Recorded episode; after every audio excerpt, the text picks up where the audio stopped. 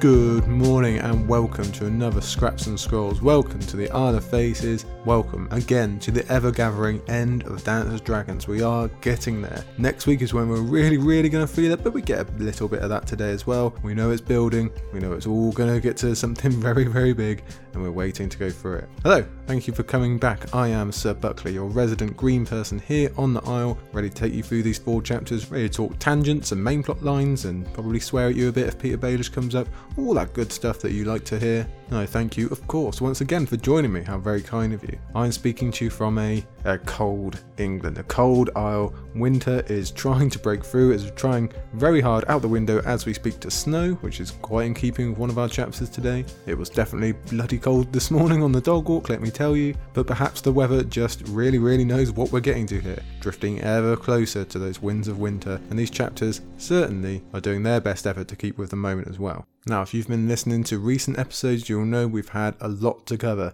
We had a 3 hour and 50 minute episode, that was followed by a 3 hour and 30 minute episode. It's most definitely a sign of the big moment we're in in the series. There is so much going on. That's not really going to change today. If I had to guess, I don't think we're going to reach those lengths, although I could very easily be proven wrong. But then there's just a little bit less to cover today. We have the shortest chapter of the book included, so you'd think logistically not going to happen, but that doesn't mean it's any less important. We've got some big, big stuff, so don't you worry. But of course, in conjunction with episodes of that length, as you might guess, it means an awful lot of work. Very, very long hours of effort to put this all together. I'm not saying that just so you'll get some sympathy for me or to toot my own horn yet again.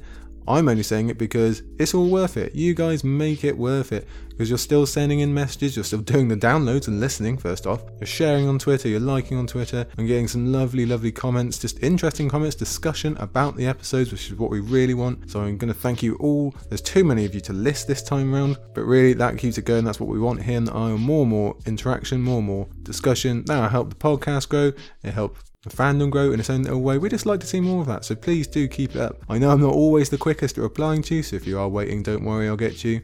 But in the meantime, keep sending. Talk amongst yourselves. There's plenty of you here on the Isle, and it's just wonderful to see. And again, I think that's obvious because we're covering such good, discussion worthy content right here at the end. There's so much to think about and cover and everything like that. But it honestly is brilliant. So thank you all for all doing your part. And of course, there's some obvious people I need to thank on top of Aziz and Cher, still working away, still ahead of us over on the Sundays and Valor Aurelius and the live streams. I know you're already catching up with them, I don't need to tell you about that. But also, I must thank our beloved patrons, each and every single one of you, for all your continued support, and again, your messages and everything else. But specifically, I must thank Aegon the Sixth, Lord Commander Damian Darklin, KM, and Archmaester June, healer of the lesser poxes, who really has been sending him some awesome analysis of late, like I mentioned last week. That's that's still going. She's got lots of thoughts, lots of things to cover, and I'm lucky enough to get to read them all. So thank you to all of you for that. If anyone out there listening on the public stream would like to come and look at the Patreon and see if it's something for you, fantastic. We've got some great people over there. They'd be happy to welcome you, as would I. If it's not for you, absolutely fine. We don't mind at all. Everybody's welcome when they are. We're all here to discuss our love of these books and these specific chapters. So I'll say again, even though I should really set a time and just say it every 10 minutes or so, thank you to our patrons. Thank you to everyone for listening. Now, there's not actually that much to cover before we get into the chapters today. I'll give you another reminder to check out the Radio Westeros Discord, where it's just got everything you could ever imagine all under one roof. A Song of Ice and Fire, non A Song of Ice and Fire, nerdy, non nerdy. It's got everything in there you really can't miss. Get rid of the Twitter machine, you don't need that, it's just bad vibes everywhere.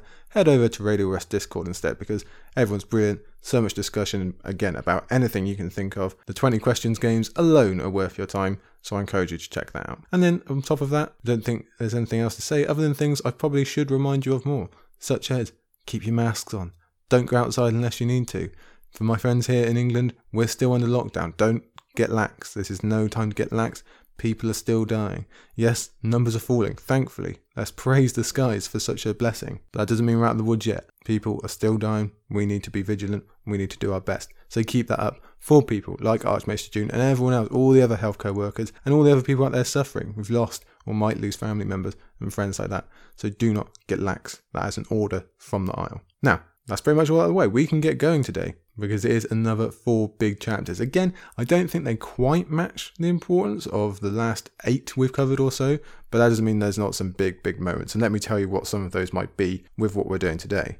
We'll start with probably the biggest Jon 12, the wildlings come through the wall. I don't think that needs any further explanation of how big an event that is. It is huge. There is lots to talk about that. And there's actually way more in that chapter than you'd think. So we'll get to that. Then we leave Westeros for a little bit. We go for the double Meereen chapters because we have our second Barristan chapter, The Discarded Knight, where we're really going to cover the kind of political fallout of Daenerys leaving and what's going to happen now going forward, much more than we've got so far. And then finally, finally, finally, we have Quentyn Free, the spurned suitor. It's been so, so long since we've seen him, or since we've been in his POV at least, so we've got lots to cover there. And again, He's also got to cover, okay, what am I going to do next? Well, we know what that is, so that's very exciting to cover. That's got some great lines in it. And then actually, we're doing double trouble in terms of long time reunions for our purposes, because after an even longer gap, we have Jon Connington 2, The Griffin Reborn. Yes, we're actually headed to the Stormlands of all places. We're headed to Griffin's Roost to see the beginning of the invasion of Aegon Targaryen and his forces. That is a brilliant chapter. I'm really looking forward to covering that one with you. So let's delay no further here. Let's get on. We'll begin with Up at the Wall, Up in the North, Jon 12. So, if we're going to start off a podcast, this seems to be the way to do it. Could there really be a more significant beginning, a larger event for us to cover right from the off? Well, no, not really, because here comes the big day. The biggest day this part of the world has seen in 8,000 years, if you want to believe the histories. In certain ways, you can even say that this is bigger than Aegon's conquest or the Andal invasion, both of which kind of faltered at the neck and never really came to the north and were very slow in even trying to anyway. Whereas what we get today is the largest influx of people the north has ever seen, especially in this manner, is an upset to its long standing social structure, the one that we know is so important, the one that we've discussed lots. This is a complete flip of the table. As far as important events go, you are really, really hard pressed to try and top this. So we're kicking off the fireworks extremely early here today on the podcast. And while it's true we won't really get to see this reaching the true north yet, what we have today, it would theoretically come true at some point, maybe in the series, maybe after. And it is no less chaotic for the Night's Watch or the Wildlings themselves. This is the biggest change coming to either of these parties in their entire existence, or at least since the wall went up in terms of the Wildlings. This is, as we've said so many times, is one of the true staples of the world that George has introduced us to. As sure as Essos lies in the east, Dorne is hot, or water is wet. This is what the wall is for, apparently. That's what everyone takes it for anyway, to keep the wildlings out. Now they are coming through. So that structure, that social structure, the things that everyone's just sure of, these are the facts, is being taken down again. The paradigm is definitely shifting very, very drastically now. The world is changing, which is an easy sentence to say, but consider what it truly means for these people living in this world, in this society. And as it happens, our boy Jon is stood right in the middle of it. And if we want some mirror talk, and you know we do, this is his equivalent to Dany's storm deeds and her taking down of the slavery structure over in Slavers Bay. That was a complete breaking of how the world is supposed to work in that area, of how things have apparently always been. And you can even make the argument this case is even more ancient and eternal. Now, obviously, we know slavery has been around quite a while, but that specific structure of Slavers Bay probably isn't as old and essential as the wall is to the north and to Westeros, and we're lacking some of that magical element, or maybe we're not, but that's how it seems anyway. So we obviously have this real focus on the past, given that something very, very old is changing forever, is completely different now. But let's also think about the future, because this is the biggest ever step in preparing for the big fight, if you think about it. The big fight, by which I mean the overall plot man versus the others, humanity versus total annihilation, the point of the books. In this chapter today, we are taking 4,000 souls out of the hands of the others and placing them on the side of the living. Nothing that's been done so far, other than maybe the needed gaining of knowledge, most of which was achieved by accident, is as important. This is the biggest step to the unpayable debt of the fist of the first men. This is the first real blow for the chances of the others. And though we can easily imagine it all falling apart, and might even get a hint of that at the end of the chapter, right here on the day is beyond monumental. It is a win for humanity, the first one they've really got, to be honest. And as we've seen in recent chapters, or to be honest, all chapters in this book, Jon has always used that as his finishing point with his many arguments. You know why we're doing this, everybody, is to save humanity, is to prepare for this big fight. But really, we know that this today is something more core to him. He's saving lives. When you get down to it, that is his true mission. And no, he's not going to save all of them And yes, some of the ones who survive today might not survive that much longer, but overall, he is saving lives. He's saving a people, and that comes in the form of bodies, of customs, of history, and whatever else would have disappeared into nothingness if they had been left above the wall. Jon is just the ultimate force for good, and he's obeying his oaths. He's protecting people, just like a true Stark. Really, what is Jon but a human Winterfell right now? That is the purpose of Winterfell. We've said it many, many times. Now Jon is doing the exact same thing, just a little bit further north. And this, as much as anything, is the legacy of Ned Stark and his efforts as a father having an effect on the world. I know there's a good many people out there like to have a bit of parent bashing when it comes to Ned. I don't see it personally. Instead, I see Jon taking Ned's lessons on protecting a people, what it means to be a leader, what it means to be a lord or whatever else, and extrapolating that out to the biggest possible mission, the biggest possible way you can show off those ideals. I see Ned all over this and well, it's wonderful. Let's give praise to Jon throughout this chapter, even with all the potential pitfalls and all the drama we had in this last chapter and actually getting to this point. When it comes down to it, he is being awesome. He is the hero. And all of what we get in this chapter is in keeping with Jon as a person and with his arc that we've seen play out not just throughout this book, but really the whole series. The whole thing has been leading to this moment. Remember, the prologue of A Game of Thrones was designed to make us aware of this ethereal, otherworldly threat, this ghostly thing that we had no idea what it was. But the actual plot of that prologue was about Mance Rayder and what he was up to. So you go from that to Benjen and him trying to find things out, to the Great Ranging, to Qhorin Halfhand, to Jon's time with the Wildlings and Ygritte, to the battles at the Wall, to Jon's dance arc, and that's all been building towards this one moment. It's actually a bit surprising to sum it up like that and to look back and really realize how, yeah, this has all been one river charging down, flowing down into this one point as wide as the gate of the wall. And no, it's definitely not the end of said arc, and there's definitely not an end to their many, many problems, but it is a gigantic symbol, it is a huge day, and it is just amazing to think of the plot coming together like that, of this paying off of everything we've seen right from the beginning.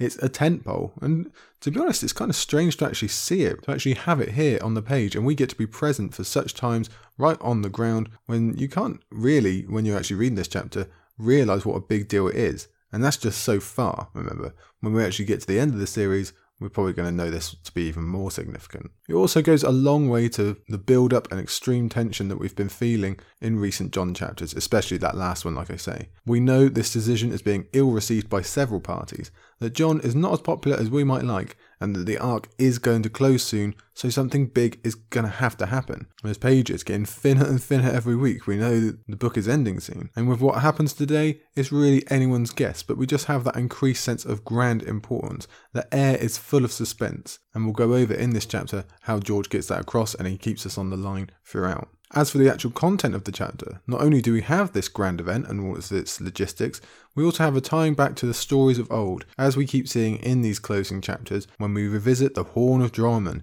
and the original plan of Mance Rayder. We have a dire update from Cotter Pike to remind us that even though this is the more symbolic happening at Castle Black, and it also being an agreed upon event, there is a similar critical attempt going on elsewhere. And finally, here, before we actually get into the text, let's be aware that this is the second to last Jon chapter. All that remains after this is the one, and I know you know what I mean there, so that's going to be very, very difficult to actually get to and read again and talk through but that is coming up. And after this, we actually have the biggest Jon gap of the entire book. We've spoken about that lots, how Jon and Dany take these gaps at the end. This is a 10 chapter gap between Jon 12 and 13. His largest previously was a couple of 7 chapter gaps much earlier in the book, so this is something monumental. That's obviously by design from George as everything else wraps up. So we get that peak, that high, high peak of drama right at the very end there. So I think that also lends something to just how monumental a moment this is that we can have a 10 chapter gap after it. But that's enough talk. Let's actually get into it because there is a lot to cover. Because even with the grand moment, even with the grand plot and everything that goes along with that, what we actually start with before we even get to that main event is a dream. We're no stranger to Jon Dreams, even if they aren't so numerous in Dance as with other books, but this one is one of the most important we see from him, one of the most telling, at least that's how it looks to us right now. And it's a poignant dream, both for its content, Jon defending the wall against the wildlings he's about to let through said wall, but also just for the timing. This is a grand day that will make ripples through history and all possible futures, so perhaps the significance of this event is what sends a significant dream to go along with it, as if they are linked or as if Jon needs to have this dream right now. Maybe that's of importance that it comes on this specific night. Now, in fairness, even without the actual waking events of the day still to come, this dream would really stand out to us because it seems to be one of our best ever descriptions or hints or glances at what might be the endgame of the series or something close to it, or at least how Jon relates to it. The defense of the wall against the army of the dead. That's what it looks like. Maybe that's not what it means, maybe that's not really what it represents, but that on first look is how it seems to us. And again, I'll say it, this is what the series is about. It doesn't get any bigger than that. This is the point of the series. You can see how we're moving into the final arc here, how Dance is really trying to signify that to us, the end of Dance specifically. And as we've already mentioned, this is what the whole chapter is about. So you can see how sleeping and waking events are so linked up here, and they really do buoy the importance of this dream up. And let's, let's break it down properly now, because it does deserve our due attention. We open with this line. That night he dreamt of wildlings howling from the woods, advancing to the moan of war horns and the roll of drums. So at first take you could be persuaded that this is just Jon simply remembering the battle for the wall from Storm of Swords. We saw wildlings pouring from the woods back then. This has happened, so maybe his mind is just reliving that and forcing him to think on the fact that he once fought against the people that he's now saving. Or if you want to go a bit further, especially for an opening line, you might even imagine that Jon is having a premonition here, and we could take this as a sign that Tormund will renege on the deal and actually come out swinging, even if the logistics of who is actually left in Tormund's band puts that to bed pretty quickly. I suppose we could think it was the Weeper. We're obviously going to find out in a moment that's not the case, but you could think that on first time reading. Although those ideas do tend to drift away pretty quickly, I would think, as you continue to read. The next line is a description of the drum beats that bring the wildlings out in their attack, and we know George always loves the drums being part of a particularly doom filled or important moment. But I'd like to point out that the particular writing device George is using here, boom, doom, boom, doom, and so on, I bring that up because that particular description of drums, those actual words, have been brought up twice before, literally written out like that boom, doom, boom, doom. First was at the Red Wedding.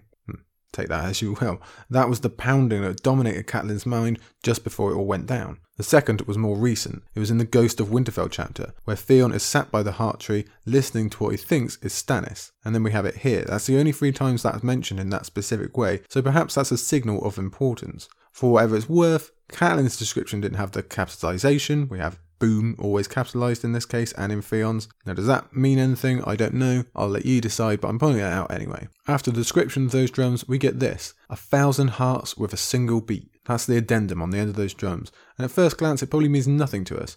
But as we get a few lines lower and start seeing that Jon's enemy is not wildlings at all, that line takes on a bit more significance. This can be a clue that what he's looking at are whites, all bodies controlled by a singular being or an other or a Night King figure, whatever it is going to be. To go with that, the next sentence is others riding chariots of made of bone. Now, I'm having a bit of fun here, and I'm suggesting that this is supposed to tell us that there are others including in this because the word is capitalized, but that's obviously because it's the first word in the sentence. Still, I can see why people would latch on, and I can imagine George having a bit of a chuckle at that. After the description of giants and other wildlings coming for him, it's Jon now standing atop the wall, ordering to feed them flame. So that's our second clue because we know what type of enemy requires the feeding of flame to defeat them, especially as we start to get some real Fist of the First Men flashbacks in this dream. But then we learn that Jon is alone atop the wall. It is him alone trying to defend the world, and this seems like a key idea to tap into. There is one man defending on the wall, when on this waking day, Jon is inviting thousands to come and join him in that defence. The wall won't have seen this many people upon it in centuries, maybe even longer. So what has happened to all of them? Does it signify that this plan will all come to ruin? That those other castles will fail and both wildlings and brothers will either die or abandon their duty? Do they all kill each other off? Do they go back on the deal? Is Jon abandoned by his brothers? Is that what this is supposed to say? Does this merely signify that they have all already died in defending the wall and Jon is just the last man standing? That all his efforts as Lord Commander, including the big one in the Waking Day, weren't enough? It's all possibilities. Next quote There was no one to pay heed. They are all gone.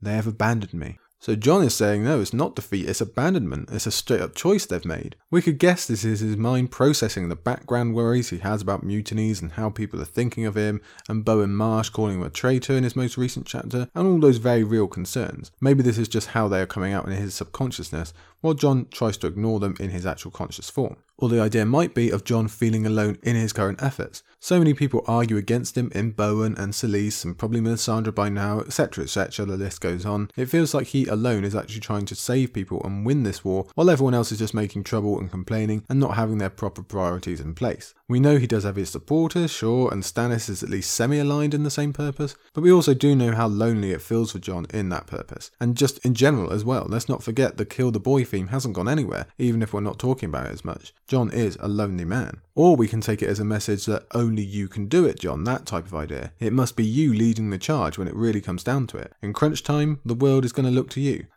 Everybody out there knows I'm a big supporter of the Team Azor Ahai theory and that role being filled by multiple people.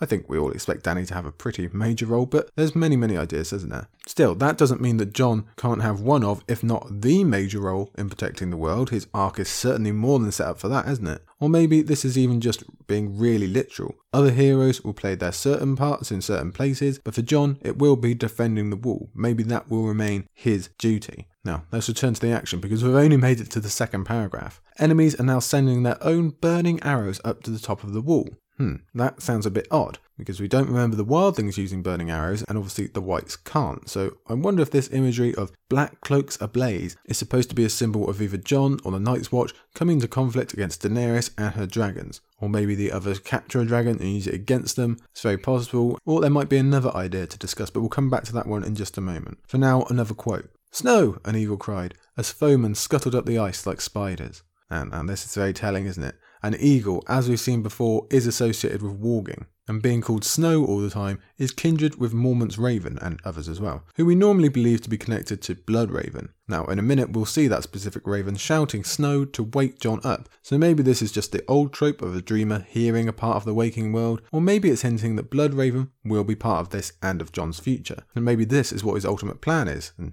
hopefully for the good. But then maybe we take it as evidence of Bran being involved as well. Maybe he is the Eagle, maybe he and Jon are teaming up to take on this ultimate threat, maybe Jon is not as alone as he thinks. Although why Bran would call Jon Snow instead of Jon is a legit question, but it gets your mind working. Or maybe you just want to go the much simpler route and believe that this is Jon just remembering Orell and his eagle that came for his face before. What about the second half? Coming up the ice like spiders. Well, come on now, you know we're going to like this. We've been waiting to see this particular apparition since Old Nan's first tales of the Long Night way back when, and they've not appeared on page yet. So it seems George is keeping them close to his chest until the others really start making their play. He wants to keep his monsters until crunch time, basically. And that is what's being indicated here. It's another clue of what type of enemy Jon is actually facing. These clearly aren't wildlings, he's facing the others, he's facing whites. But the big lines keep on coming. This next one might be the biggest yet. Jon was armoured in black ice, but his blade burned red in his fist.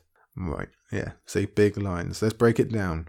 So, firstly, black ice. What does that mean? Does that mean a frozen fire of Valyrian steel? Is this Euron's armor that Jon has got somehow? Is it a reference to the White Walkers in general? Or is it just that Jon has both ice and fire in his armor and sword, respectively, to represent his two great bloodlines? Perhaps he's wearing some official armor of the Night's Watch. Remember once years ago, Sam bought loads of armor, but it wasn't black, so they didn't let him have it. Or perhaps is it a hint to another idea that I'm still going to ask you to keep in your mind? I'm going to come back to this one in a second. We'll do that one at the end. We can't help but make the comparisons between a blade burning red and the idea of what Lightbringer is supposed to be. No, Lightbringer isn't supposed to burn, but heat, burning, you get the connection. So we're also making those connections with Azor Ahai again, whether we want to place that solely on Jon's shoulders as a person and a role to play, or just to signify that this dream is detailing the absolute end events, the really important ones. Perhaps somewhere in the future, this is a sign that Jon learns the fire sword trick of Beric and Thoros, but maybe a true version rather than a trick. Maybe that's something that Melisandre does for him like she does in the show. Maybe it's something that comes to him because he's due to return to life as a fire wight, or maybe it's just a symbol of the fury with which he must fight now, which the next big line details for us. They just keep coming. As the dead men reach the top of the wall, he sent them down to die again. So George is moving past subtlety now. Jon is fighting dead men. He's fighting the whites. They look like wildlings because the grand majority of the other's army is going to look like wildlings. They used to be wildlings. They are the civilization to be utterly destroyed and corrupted by evil, even if Jon's efforts to save as many as possible are successful today. So now Jon's world minimizes to just cutting down the enemies in front of him and protecting the wall and therefore the world. He kills old and young, man and woman. He thinks he kills Ygritte and Donal Noye and Qhorin Halfhand and Deaf Dick Follard. Now, none of those people are coming back as whites, we already know that. So the dream might be one of foretelling and of purpose and destiny, but Jon's own emotions and history are mixed in there as well, as he kills people who meant a lot to him and were major parts of his life, which, alright, is a bit of a promotion for Deaf Dick, but you get the idea. You can see the roles those other people played in his life. And perhaps it's worth noting that three of those died all in the same battle, the pre-fight before Mance arrived, save for Qhorin, obviously, he was much before that. So I suppose maybe it's a surfacing of Jon's guilt in a way, although it's again strange that Dick is included. Perhaps it's just a general remorse. We see those roles the mentor, the lover, a comrade maybe. I wonder if that's hinting at who he might have to kill in the future, or other people who currently fill those roles may be becoming whites somewhere down the line. That might be possible. Then it all becomes way more personal for Jon, as it's Robb who appears. Robb who he takes down as he screams that he is Lord of Winterfell. So we're really delving into the deep issues now. The ones that might resurface when Jon comes back to life, if he is more basic and instinctual and angry and dark, maybe like we've wondered, maybe those deep issues do come right back up to the surface. And it's worth noting that he does mention Longclaw that time around so we seem to start off very Azor Ahai heavy, very Destiny related, before it slowly becomes more personal for Jon at the end. And here's where I'll link back those several ideas that I asked you to think of. So we had Jon armoured in black ice. We had fire arrows coming against him when normally they're supposed to go the other way. I wonder if this dream in some way is supposed to either signify or make us think that Jon might end up on another side from what we think. Is he going to be associated with the others in some way? Is he going to go over to that side in some way and join their ranks or do something like it? Is that why he's armoured in ice? Is that why there's fire arrows coming against him? And is that why he's moving against Winterfell? Is he corrupted in some way? Again, we don't know how he's going to come back. Is that going to play into it? We probably think not, but there seems to be hints throughout, not just here, but throughout the series that maybe that is going to happen. Some people do think it will. So perhaps there's just some element being uncovered here. Either way, the dream ends now as a gnarled hand seizes Jon and turns him round. of course, we never see who that is, but there are a few decent candidates, of course. We've already mentioned Bloodraven, he seems to be the most likely, and if you're going to have a, a gnarled hand, then a guy who's half a tree, he seems like a pretty likely candidate. It could be Bran, maybe it's future Bran when he is all gnarled as well. I like the idea that it could be Benjen. I've even seen it said that it could be Tywin, the man apparently still out there beyond the wall somewhere, a man who can smell others and who has been described as gnarled before in the text. So maybe it could be any of them. I really like the Benjen one just because I miss Benjen, but I think I'd probably land on Bloodraven. Either way, now it's the Raven waking him, shouting snow again. Whether he's doing that because he's aware that Jon is having the important dream and is all worked up about it, or doesn't want Jon to see it, see the ending for whatever reason. Maybe it's the messing with Destiny stuff, or is he just trying to get across extra information about it? We don't know. Either way, it's a pretty important beginning that really gets you thinking, and we're not even off the first page yet. That was all about five paragraphs worth. There's a lot of interesting lines in there, like I said, a lot to consider overall, much theory crafting to be done, and it again lends gravitas to the chapter and the growing of Jon's arc. It's all just getting really important, isn't it? We're breaking the paradigm. We're getting full on glimpses of probably the end of the series, some of our clearest glimpses ever. For all the extra thought we can put into it, this probably is just a sign of Jon being the hero and defending the world and being the dragon and embracing fire and whatever whatever else. I personally really like that idea of Stark bloodline being his armor, his Targaryen bloodline being his weapon. I just quite like that imagery. But whatever it might be, we're really, really on the high peak now. And that was just the dream that doesn't have any effect on the actual day. We've still got this chapter to cover. We have this quote The day had come. It was the hour of the wolf. Oh, you bet it is, Jon. Don't you forget it. And so that's just further lending to the moment, it, the it's all come to this kind of idea. In the clarity slash cloudiness of waking, Jon has a moment where the weight of the day actually hits him. This is huge, this is life changing, and it seems too big for just one young man to weather on his own. So we tie back to the beginning now as Jon suffers a bit of imposter syndrome and believes that other, older men from earlier in the story, old names that we haven't seen for ages, should have been doing this instead of him. No, no, Jon, you sell yourself short. Jeor Mormont would have probably been an abysmal choice for this, and Denys Mallister as well. True, we probably would put all our money behind Benjen, perhaps because of him just being brought up in that dream, but they are not here. They have not done this thing, Jon has, and he's willing to wake up and put that weight on his shoulders once more again now. Every choice had its risk, every choice its consequences. He would play the game to its conclusion. It's drama, it's getting us ready. No one is expecting this to be clean sailing. There will be issues, there will be problems. First timers are guessing, rereaders know. Also, just that talk of conclusion, of reaching an ending, it just fits into us, doesn't it? It adds into this whole sense of this part of the book as well as the series. We are supposed to be entering that new act of A Song of Ice and Fire overall. So that dream definitely has the sense of conclusion going, as will this chapter and what actually happens in it. Next quote, this time coming from The Raven. King and Snow, Jon Snow, Jon Snow.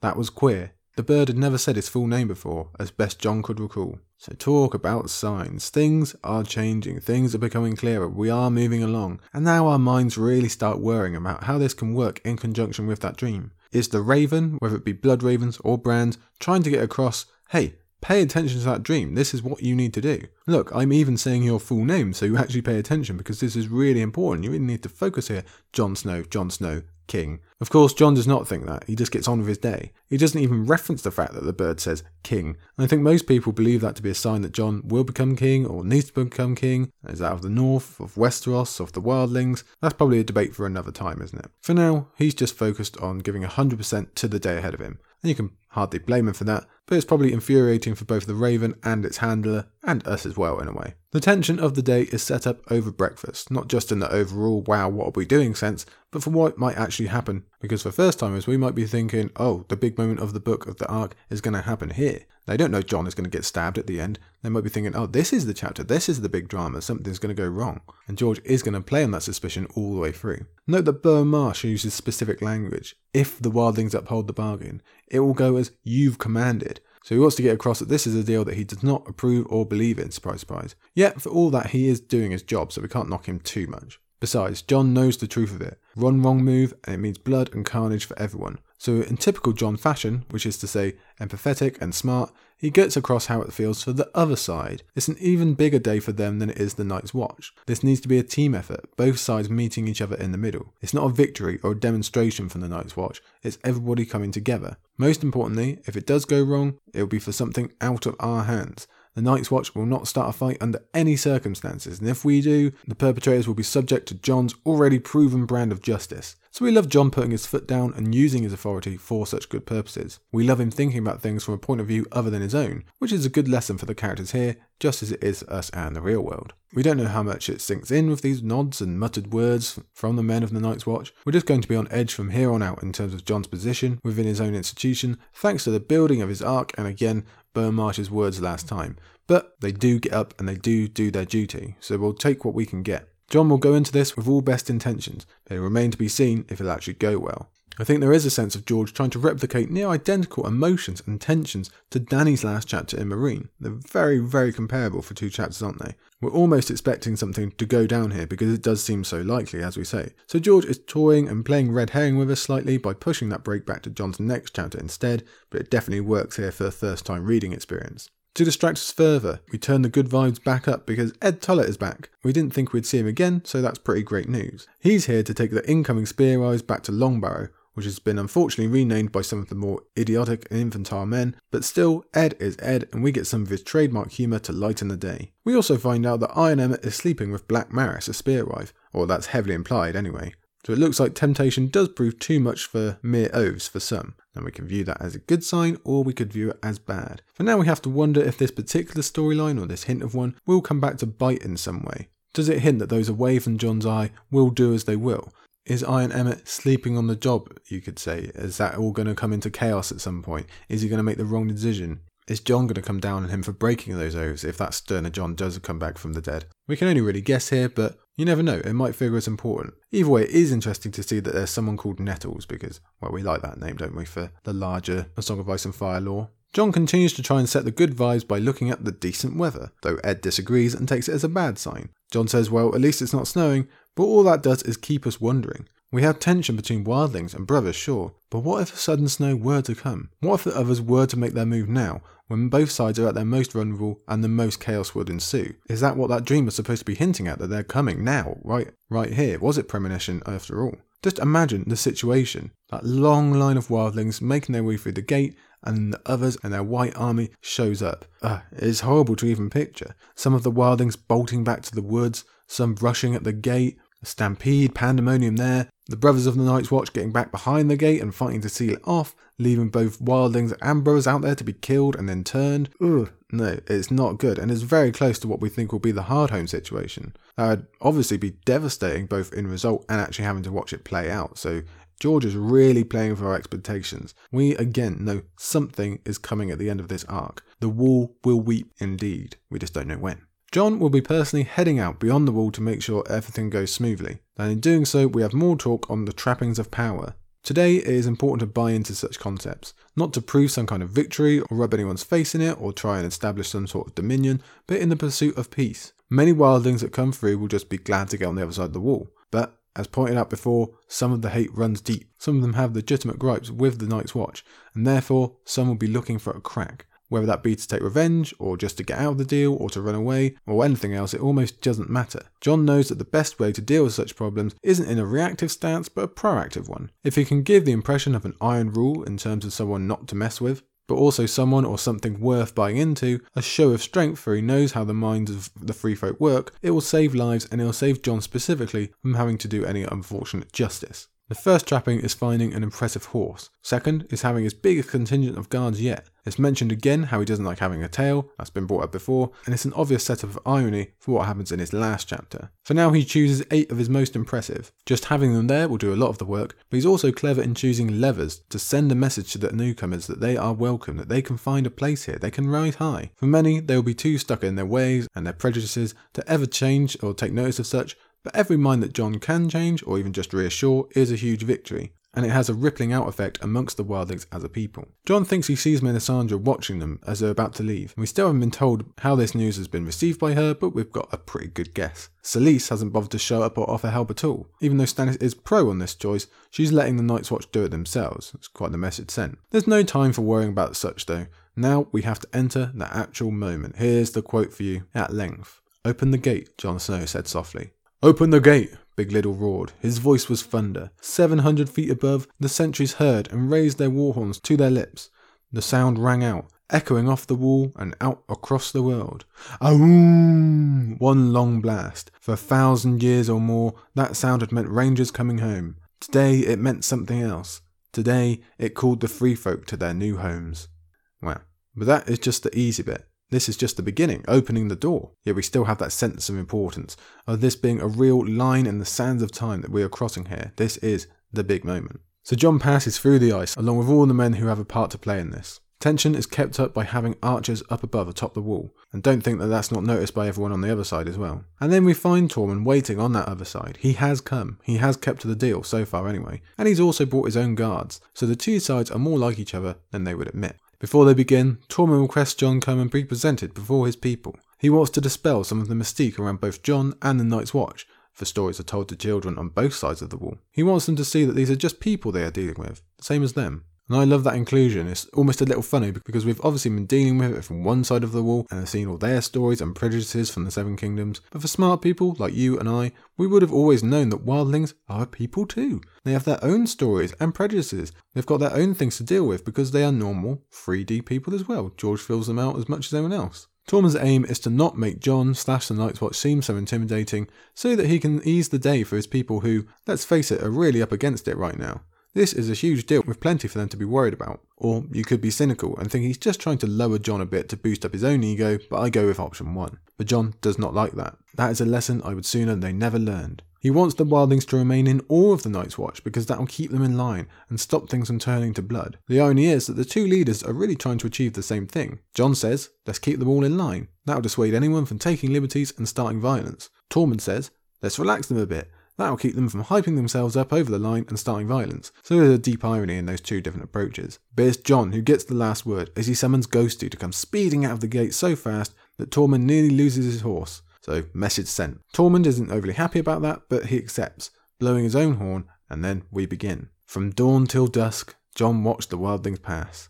So here we are, a day that belongs to history. But first, there is the blood price, the coming of the hostages to ensure there is a rigid agreement and threat that guides the rest of the day. Tormund tries to instill a little bit of guilt in Jon for asking this price, but gives the sense that really he knows the necessity of it. Jon thinks of just how massive a moment this is for these boys that are coming now, though he ignores that he did a semi similar thing himself. He was only a tad older than most, but he was still travelling to what was basically another world to serve as the lowest of the low in this old order. Of course, he also thought he was following his uncle for cool adventure times. These boys have no such compunctions and have the much larger issue of actually crossing the wall into this new world, into going into the arms of the enemy, which really dwarfs Jon's own experience in the truth, but you can see the comparison. Yet he makes sure to note the bravery, the stiff upper lip is another quote for you. The boys were going to a place that none had ever been before, to serve an order that had been the enemy of their kith and kin for thousands of years. Yet John saw no tears, heard no wailing mothers. These are Winter's people, he reminded himself. Tears freeze upon your cheeks where they come from. Not a single hostage balked or tried to slink away when his turn came to enter that gloomy tunnel.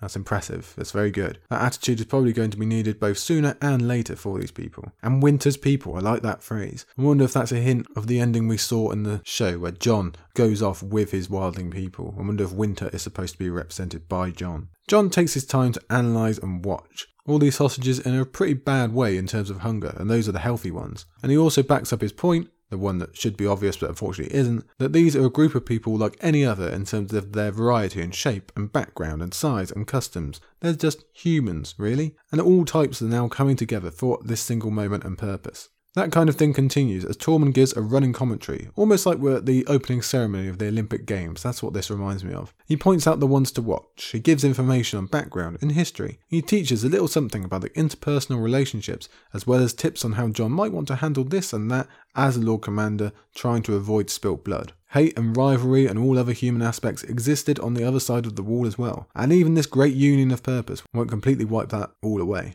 We get more and more of that of the highlighting of specific names, proving how valuable someone like Tormund can be. For instance, we have the Gerrick Kingsblood Raymund Redbeard mention. We'll bring that up again in a moment because that will come up in Jon's final chapter. But then we have this quote, which is probably more important to us on first read. Of a certain runty rat-faced boy, Tormund said, That one's a whelp of Varamir Sixskins. You remember Varamir, Lord Crow? Well, you might as well be asking us, do we remember Varamir? I think we do. This is a bit of a blast on the past. takes us right back to that particularly evil chapter, the evil prologue. It does turn out it was kind of a trendsetter, wasn't it? And firstly, we just have to feel bad for this kid for having Varamir as a father, but we also wonder if any of the gift remains in him. We wonder about Varamir with Bran. We wonder if this is a hint of whites coming as they did for Varamir. It's just amazing to have him brought up again here after so long. And it's even more fun just to see how the others hated him, his own people, which was certainly well deserved, we know that. Two girls try to sneak in until Tormund gets them out of it, though he argues that girls are just as valuable as boys, both as hostages and warriors. That's a nice progressive attitude that we like to see, one that Jon would probably agree with in the right situation, especially if he ever meets Arya again. But it's also not his point right here, as he informs Tormund about brave Dany Flint and what became of her. That's an awful story always to be reminded of, but it's also a signal from Jon that he's under no illusions. He's not running a castle full of angels here. It's a good reminder, again, that it is the overall mission that counts, not the individual morality. Not here, not now. And it's also a reminder that both sides are capable of such crimes, even if some brothers insist that only one side is. The final hostage, we're sealed just on that stage, is Dryn, Tormund's own son, sent as a sign to both Jon and his people. Tormund is not exempt. He is suffering the same as everyone else. He's being a good leader. And Jon acknowledges that by making Dryn a page, a place of honour for the deal that was struck. Whether Dryn wants to be a page or not, we don't know, but both he and Tormund faced the task bravely. And it's always good to slot in a reminder that Jon believes Bran dead by Theon's hand, as mentioned here. That belief will likely become important again at some point. I see Bran and Jon's stories converging, but there's also a possibility of Theon being sent to the wall, however unlikely. You have to wonder, how would Jon possibly react to that? He'll probably be long past worrying about such barriers if the wild Jon theories become true, if it even did happen, but whatever state he was in, it would be very hard for Jon to accept Theon considering his past crimes. It's probably lucky that he doesn't turn up now because Jon wouldn't be able to resist, and the favouritism, the Lord Commander does what he wants rumours would start up again pretty quickly. So we get another blast on the horn from Tormund, and now we're on to section 2. The ones aren't hostages, but people that will actually be manning the wall and maybe even saying the words the warriors, all a thousand of them. So there is quite a few. And obviously that makes this part a bit more tense for everybody. A hundred teens and children was one thing. Now you are ushering an army through the wall. Jon even wonders if this was an attempt at intimidation by Tormund, but when he says such, Tormund points out that if they send the non-fighting women through first, maybe the Night's Watch decides that's enough for them and seals the gate, an essential repeat of the crime done at Hardhome, which Tormund doesn't actually know about yet. Like with earlier on, it's basically both of them trying to occupy the same idea. Tormund makes the point that this is a give take situation. They have to be allowed their safety nets in the same way the Night's Watch is. Trust runs both ways, and there's no shame in caution, but they have to be equal. Now, don't you go thinking me and mine don't trust you. We trust you just as much as you trust us. That gets a smile out of Jon, so it's officially approved. And it ties in well to the memory of Ygritte as well, which sometimes gets a smile out of Jon and sometimes doesn't. Amongst the warriors are fathers of the hostages, just as diverse as those who came before. Some of them understandably hate Jon for the blood price that has been paid. Some are direct about that, some wear fake smiles. Others are genuinely on his side, perhaps because they recognise his strength or what he's trying to do here, or because they see the simple need for it. Either way, it's got to be a little bit of a boost to Jon's ego. And again, we get the mention of Gerrick's King's Blood, just setting up that storyline to come with Selyse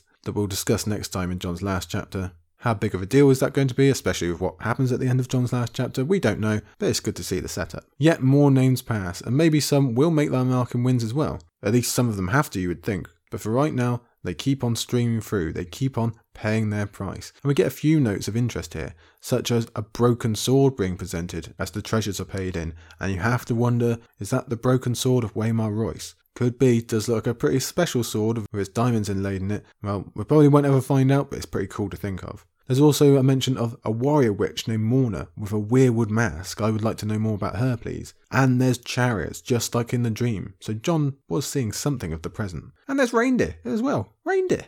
Brilliant.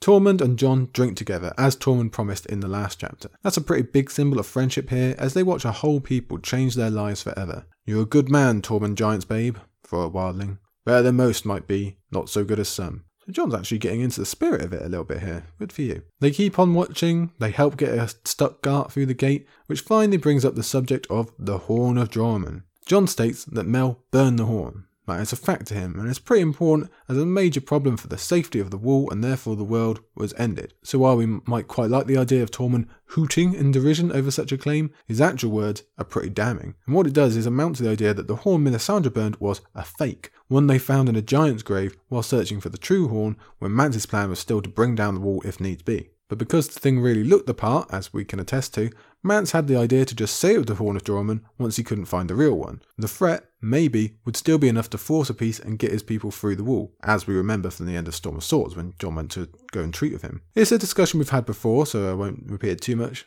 for you, but it's come up at that burning of supposed Mance. We had that moment back in Storm, like we say, and we also had another moment in Storm back when Ygritte claimed that they never found the horn. So there's all these conflicting reports, and Jon doesn't know which to choose right now. Had Mance Rayder lied to him, or was Tormund lying now? If Mance's horn was just a feint, where is the true horn? He's got no clue, but let's face it, it's a pretty big deal. If the horn is real at all and still exists, it's a gigantic threat to the war against the others and obviously everyone's safety on the wall. Either it's still up above the wall and maybe the others can use horns, who knows, or it has been snuck below somehow and could easily fall into the wrong hands. Now, obviously, we think it to be the one that Sam is carrying, the one fatefully near to Euron now. That's not good, is it? And that's mainly because it fits so well into the idea of the one not looking impressive enough to be the one with true power. It just kind of fits into what George likes to get up to. Somehow, Jon forgets his own discovery of said horn, I don't know how, buried hurriedly in an important place for the Night's Watch, which is frustrating for us, especially when Jon just essentially leads it right there. It is important to bring up horns again for us readers, they're going to have a major influence on the story still to come. Next week, we'll have Victarion's second chapter, which will largely focus on a different horn. Sam still has his down south, and it's just another contribution to that idea of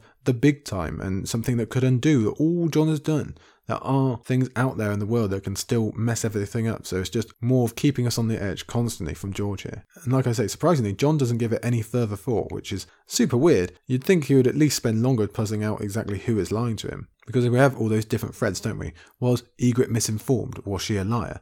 Or was she telling the truth? That's what it seems like. Was Mance a liar? And if he was, does that have implications for his mission down in Winterfell? Jon's wondering. Now, again, we know some of the truth of that. We don't know all of it. Maybe he was down there looking for the horn as well as I. We just don't know. What about Tormund? Was he lying? Or was he misinformed? It doesn't really make a difference as he clearly doesn't have it. But if some people believe it's still around, if some wildlings do specifically, maybe they'll latch onto the idea of a possible vengeance, of bringing down the wall finally, after all they've done to the, the wildlings and everything like that. Now, you'd think that'd be a pretty stupid idea because they know what's on the other side of that wall, but humanity, unfortunately, is pretty stupid. And I'd love to talk more horn stuff with you. Maybe we'll get another time. Right now, probably don't have space to fit it in, but we'll talk about it at some point. Like I say, Victarion has to cover that next week. The distraction from the subject of horns comes, and to be fair, it probably gets us too, as Tormund grimly announces a snow sky, which hits back to what Edd said earlier on. And it gets us back on the tension loop again, as we imagine what it would look like if others appeared right now. It does seem like everything is going just a bit too smoothly for Jon and for this great event, so we've got to be thinking that, haven't we? George adds to it by making circumstances and the general atmosphere worse. Things just get a little bit more difficult. There's a bit more argy bargy, someone gets stabbed. So we just wonder if it's all going to build to something. And obviously, Jon has the same thoughts as he asks Tormund, who has proved a fountain of knowledge so far today, all that he knows about the others. It's an advantage of this deal that hasn't been brought up at all yet, really. These people know more of the enemy than Jon or his rangers ever will. That's simple fact, and Jon is thankfully aware of it. At first, Tormund says no, it's too raw, it's too dangerous. He won't even risk talking about it on this side of the wall, when they can still come for you. But then he does relent and starts giving up information. Some of which we've either had hinted at us or that we've guessed, but stuff that's valuable all the same. So we learn that they don't come on sunny days. That's good, but they're always there. That's bad. And what if they have the power to take away the sunny days and turn them into a snow sky, like the one it just so happens to be above them now? What happens then? Tormund also details that they were attacked as they came south, although never in force. They were just picked off as stragglers or the outriders, the ones who were ever outside the fires. We've seen such before on the retreat of the Night's Watch, but it does make you wonder why they never came at them in force, never came at the wildlings in force as they did on the Fist. Was there some special reason they wanted the Night's Watch off the Fist? Was it just because they were Night's Watch? Or was there some special reason they didn't attack the wildlings? Didn't seem like it, does it? And we're also told, again, that fire is important, of course, but it has its limits. Once they get their claws into the weather system, apparently it's game over. There's high emotion, again, as you'd expect, when Tormund has to revisit Torwynd rising as a wight. We get a real sense of what they're up against when Jon tries to comfort his friend. I know, said Jon Snow. Tormund turned back. You know nothing. You killed a dead man, I, I heard. Mance killed a hundred. A man can fight the dead, but when their masters come, when the white mists rise up, how would you fight a mist, Crow? Shadows with teeth, air so cold it hurts to breathe, like a knife in your chest. You do not know. You cannot know. Can your sword cut cold? We will see, Jon thought. It's an important distinction. The armies of the dead are one thing, and probably powerful enough to topple them on their own. They are horrific, they can destroy you, but they are the lesser problem. The others are completely unknowable, unstoppable. And though we have been in the presence of others, however rarely, we still have really no idea what it's like compared to the free folk who have felt this knife sharp cold. Jon admits that straight up because he's a smart guy. But perhaps more importantly, he thinks have found maybe there is a way to fight it. Perhaps Samuel Tarly was onto something, and swords such as Longclaw are the answer they truly need to beat these things. The problem is, you really only get to test such a hypothesis once, don't you? If that. Still, it's the line of thinking that Jon should stick to, and the final connecting of dots contributes to the build up towards the end. We've just got that all the way through the chapter, sprinkled throughout. Still, such talk as Tormund concerned, getting across how real the threat is. He doesn't want to linger anymore. He's clearly had the same vision as us of what could happen if they turn up, so he sends Toregg, his other son, to go and hurry the stragglers up. This historic moment needs to end. Tempers worsen now. Everyone is hurrying, and Jon truly realizes why. All of them, as one, recognize the true threat. They're all worried about what could happen if the others turn up. In one way, that's terrible that such a force could incite such a feeling. On the other hand, it would be nice to have people around that actually see what Jon is up against for once. But it still adds to the build up, this worry. We're really thinking something could happen here. It seems absolutely perfectly set up for the one thing that could top the big events of late from two episodes ago, and if we need any further convincing, there's this. A snowflake danced upon the air, then another. Dance with me, Jon Snow, he thought. You'll dance with me or anon. Damn. Talk about ties back to the beginning. Talk about ties back to the others. This is straight back to Waymar Royce, I'm sure you remember, straight back to our very first sighting of an other. So it seems absolutely primed for it to happen now. George has built us to an amazing peak, and yet no, it doesn't happen. But he really does get us there, doesn't he? It is it's brilliant. It's absolutely quality that George includes this as a note for the readers to really get our blood boiling. And the theory of Waymar being mistaken for Jon back in the day makes that all the more juicy. I forget where I've seen that before, but I will try and include a link if I find it. Jon is actually thinking back to the quote he had from Alys Karstark a few chapters ago, but for our purposes, for just linking back to Waymar and linking back to the others, wow, that is brilliant, I think, from George there. And it also raises the question what if the others did come straight after Jon dies in his last chapter? They almost definitely won't because of all the storylines we've got to deal with, but just imagine if Jon dying goes out as some kind of signal to them and they know now is the moment. I mean, that gets into a whole rabbit hole of what they know and what they don't know and everything else, but still interesting to think of. So nothing comes, not yet anyway, but we have a new tension as Tormund's secret rearguard slash insurance appears, and among them is a skin changer with a monstrous boar, one that Jon sensed before he was even told about it. And straight away, Ghost is not happy. We don't know why, but the tension is set because we tend to believe Ghost. And what if they come to blows? We do not want to see our ghosty hurt, no thank you. We've also just seen a dragon hurt a boar, so will we see the same from a direwolf?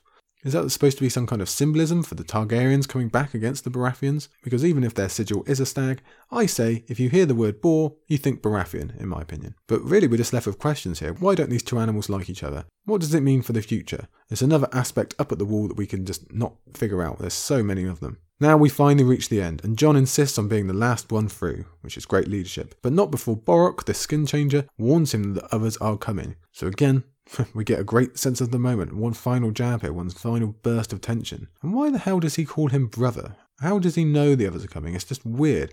Again, questions, questions, questions. We have this quote. That's done then, Rory said when they were gone. No, thought Jon Snow. It's only just begun.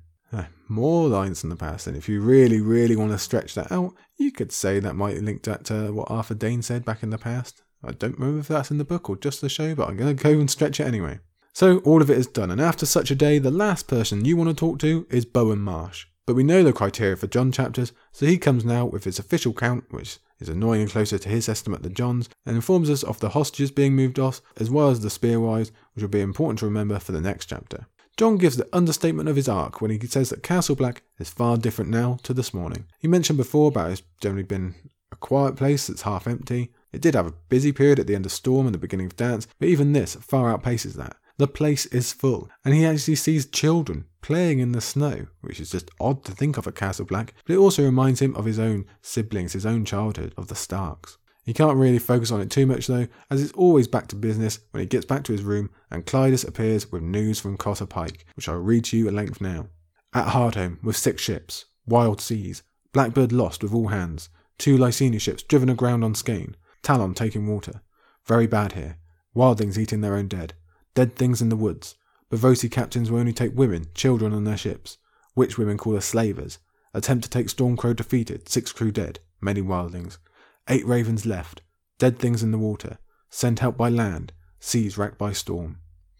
Ooh, okay. That came out of left field a bit. So we had all this tension, all this sense of the moment and the build up and the build up and the promise, and it turns out we just had the location wrong. The others have chosen to strike at the juicier plum of Hardhome, though that's not hinted at till the very end of the quote. Let's break this down again because it's all important. So Cotter has lost half of his fleet already. We've got entire ships going down with all their crew. This is a disaster, unmitigated. It's a massive loss of life, a loss that Jon commanded. Don't think that's not going to weigh on his soul. Indeed, it seems like chaos on all fronts. You've got the Braavosi choosing only women and children, perhaps because of their own safety concerns, but the Wildlings obviously think that's a slaving thing, they're not going to react well to it. That has led to fighting between the Night's Watch and the Wildlings they're trying to save. Cotter is not the man to make a peace, unfortunately. So it's about as bad as you can get. A disastrous rescue attempt that will only result in more people dying. And again, the Jon guilt is going to come strong with that when he gets the time to think upon it. That's really a bad a situation as you can get until we hear that the others have come as well. It's Jon's nightmare come to life. Dead things in the woods.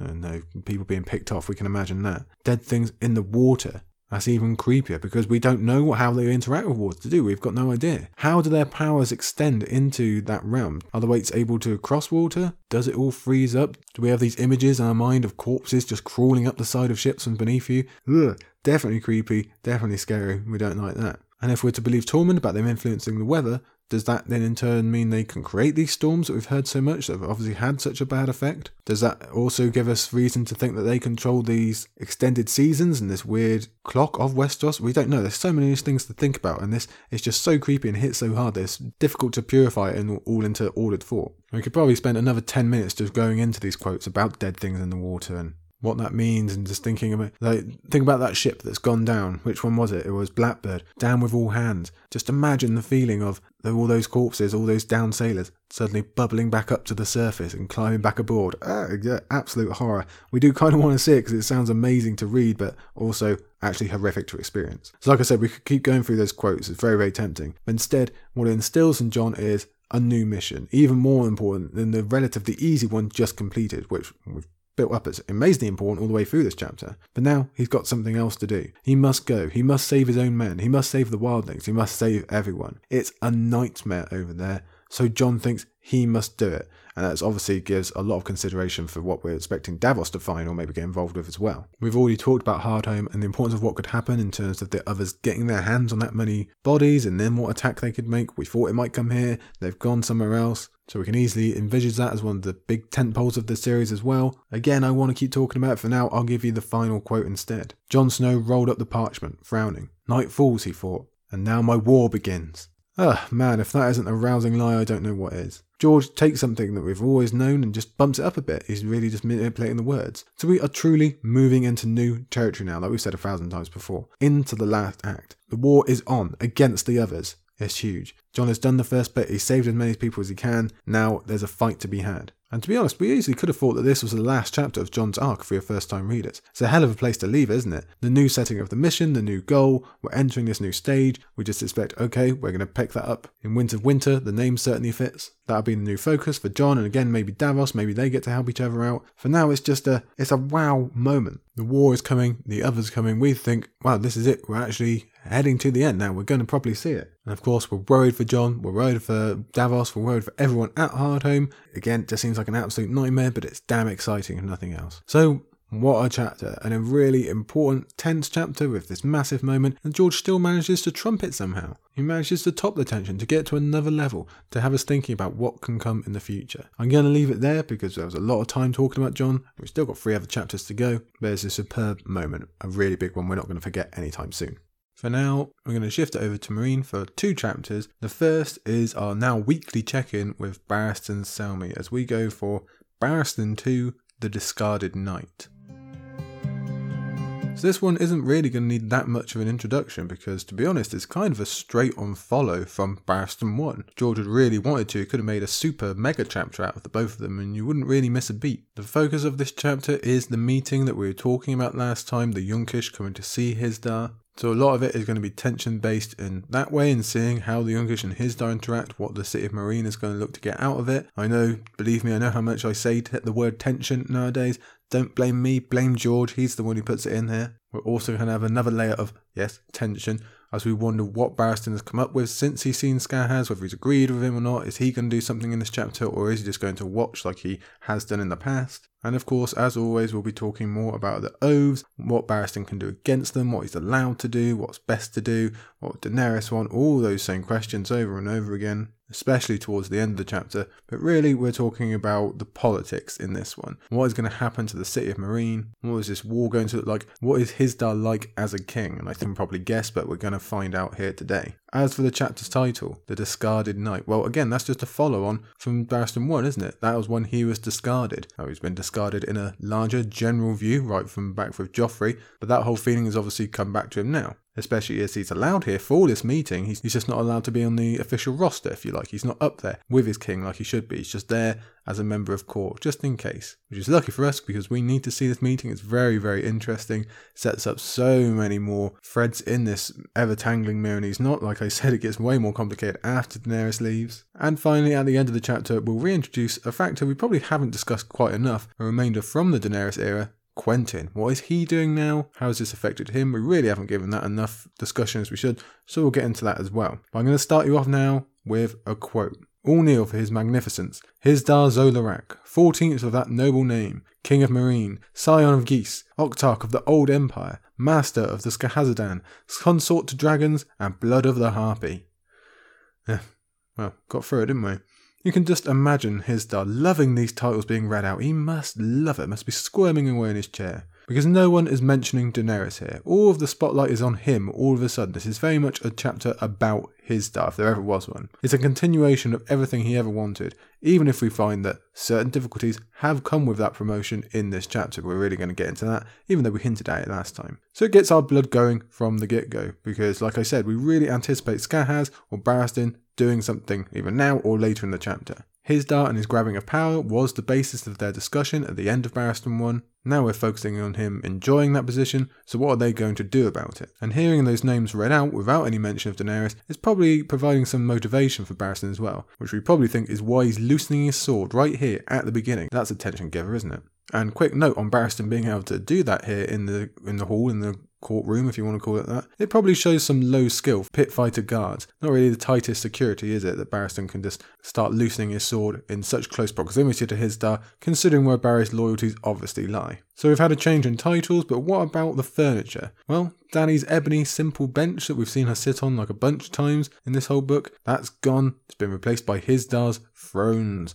Of course, he's got the thrones, he's got all the gear, he's got a scepter for himself. He's all about the show, about holding himself up. He's all flash over substance. It's so very different to Daenerys, and it piles on our dislike of him. And Barristan can probably say the same thing. This is not the impression you want to give to us, the reader, or to Selmy. Okay, sure, there's two thrones, there's one for Daenerys at least, so he isn't completely ignoring her existence or where he derives his power from, but still. And Barry knows the truth anyway, that this chair is no replacement for her herself, and the figure that is missing from it is the important thing. Everything else just seems thin and temporary, there's this like veneer of, again, flash over it, it's fake, it's Hollywood in a way. And much of this chapter will be about how that doesn't hold up. You need more than that. You need something real, like Daenerys. We'll get to that soon enough. Like I mentioned, both of the thrones are surrounded by the surviving pit fighters, who are still on the up and up now that Hizdahr is in charge. We've got Goghor, we've got the Spotted Cat, Belaquo, and Khrazz specifically. The Barristan can recognise their skill in their craft down in the pit, but as guards, where danger can come from anywhere and you need constant vigilance,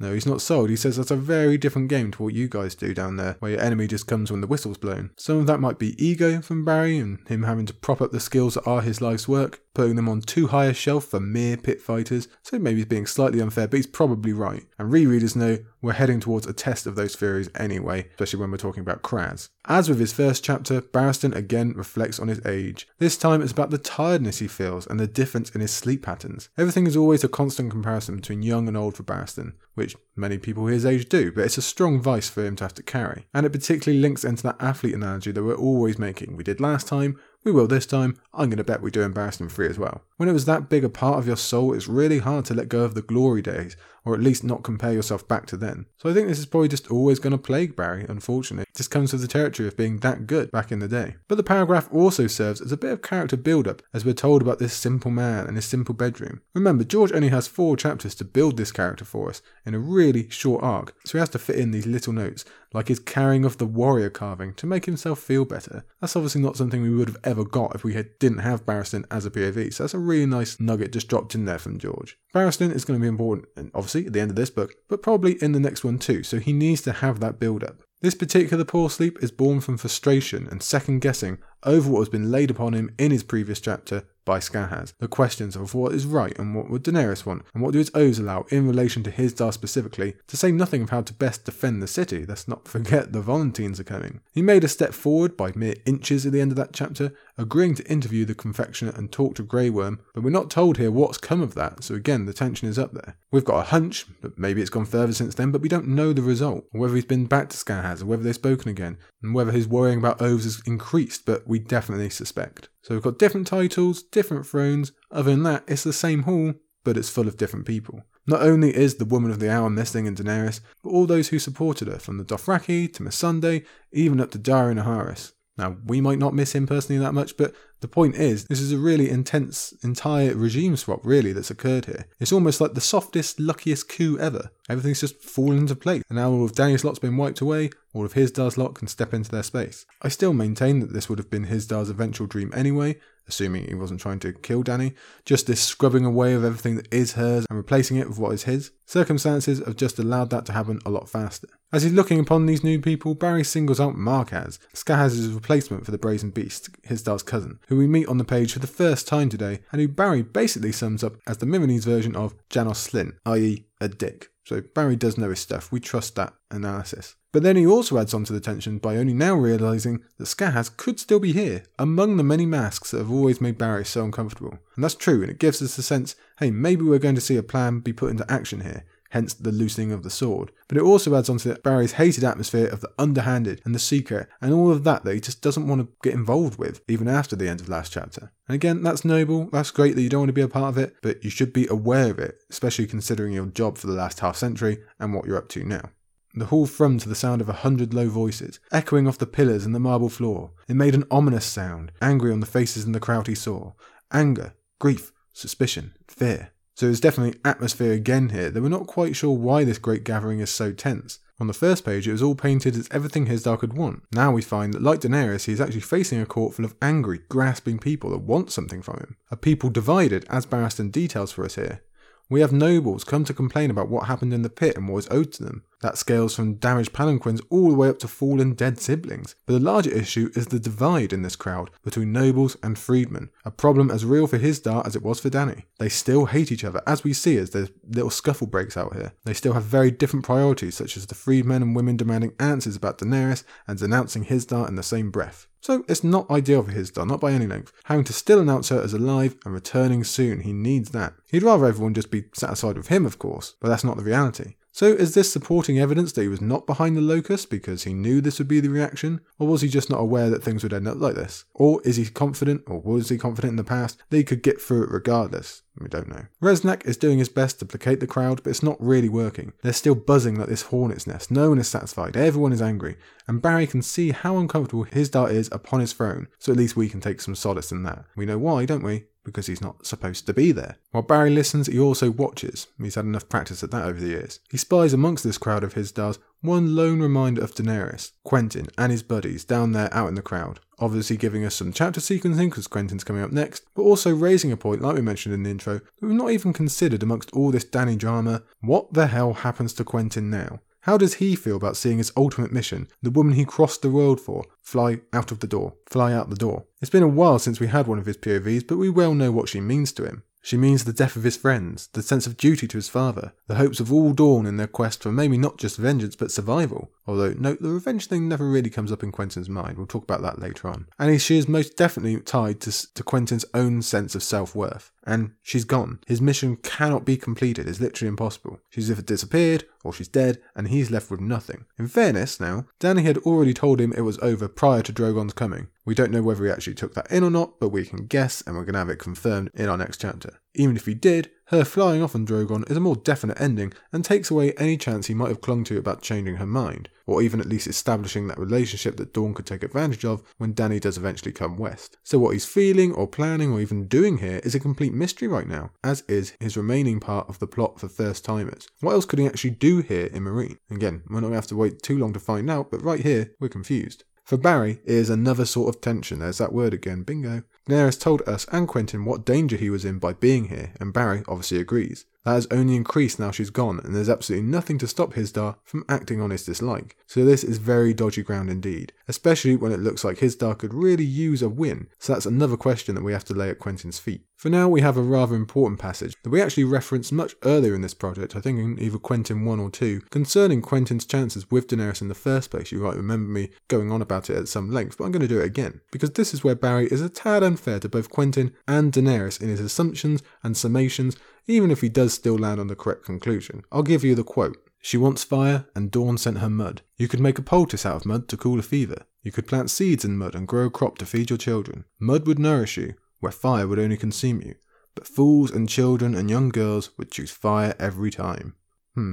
Not too happy with this. Now, like I say, we covered it way back when, so I'm trying not to repeat myself, but it's just not doing quite right by either character, Quentyn or Daenerys, and it annoys me. Whether it's a case of an old man being out of touch with the younglings or whatever else, whatever excuse you want to use, it's just not on. Calling Quentyn mud, first off, after he's crossed half the world, lost friends, fought in battles, duped sellsword, and thrown his soul bare in front of the world's most powerful woman, doesn't sit quite right with me. I realise he's talking more about personality than deeds, and there is some truth in there in what Daenerys saw. We read that in her own POV, but it's just not fair. It's not giving Quentyn his due. And at the same time, even more annoyingly actually, he's oversimplifying Daenerys here. He's not appreciating her for the complex, fully layered person she is, and really he should know, he spends enough time with her. He is putting all of her decision on looks and excitement, and all those feelings that he likely categorises as girly, if we were to ask him. The fancies of the young. Hmm.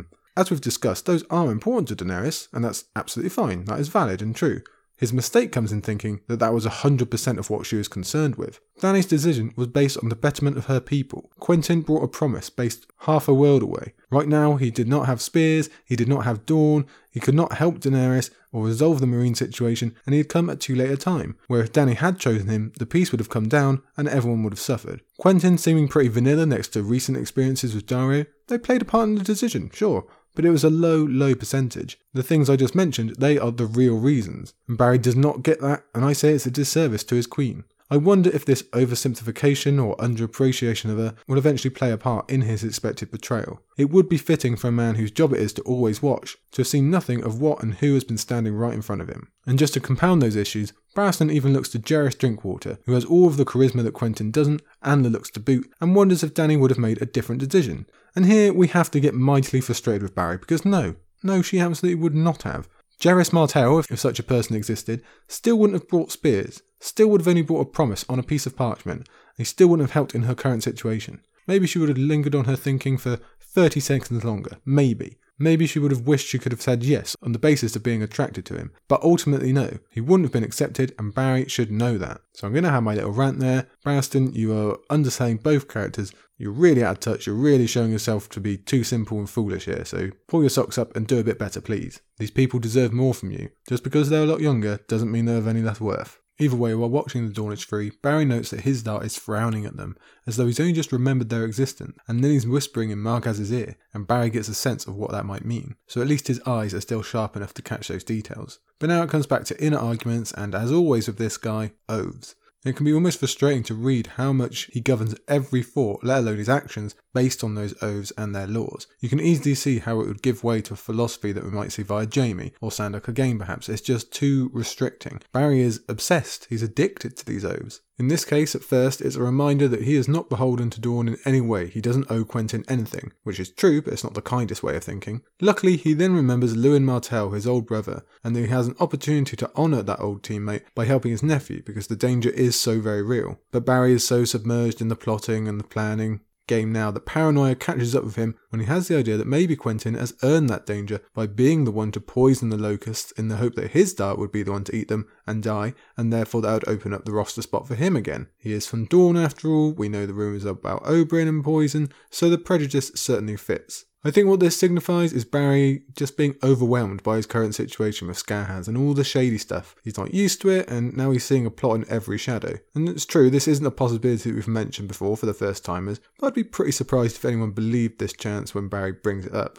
It seems like a pretty awful plan anyway if Quentyn were to do it, considering how likely it was that Daenerys would also eat the locust and then also die. So unless you're saying this is just an out and out revenge plot for Quentyn, it doesn't guarantee any success and it doesn't really link up with the Quentyn we know so far. Obviously rereaders know that's not true, but I don't think many first timers are going for that anyway. Luckily, Barristan gets distracted from such an idea, although note the word wrestling is used here, his not knowing and his being in such foreign waters, that's all really having an effect on him. I think that's an important word. Because we discover what this audience is actually all about, or are reminded rather, because we were told last time, and why George is bothering to use it as a POV, as a chapter. This is a parlay. Yes, Hizdahr has already held audience, but that was just the precursor. Now we've got the main event. The Yunkish have come to discuss this new post Daenerys world that they find themselves in. The peace must be adjusted. We already know that from the last chapter, like I said, but we know they are pissed about what happened in the pit. They're apparently just biding time for war with Volantis coming to help them, even though that's supposed to be secret for people here and therefore this is a major, major point in the plot of Meereen,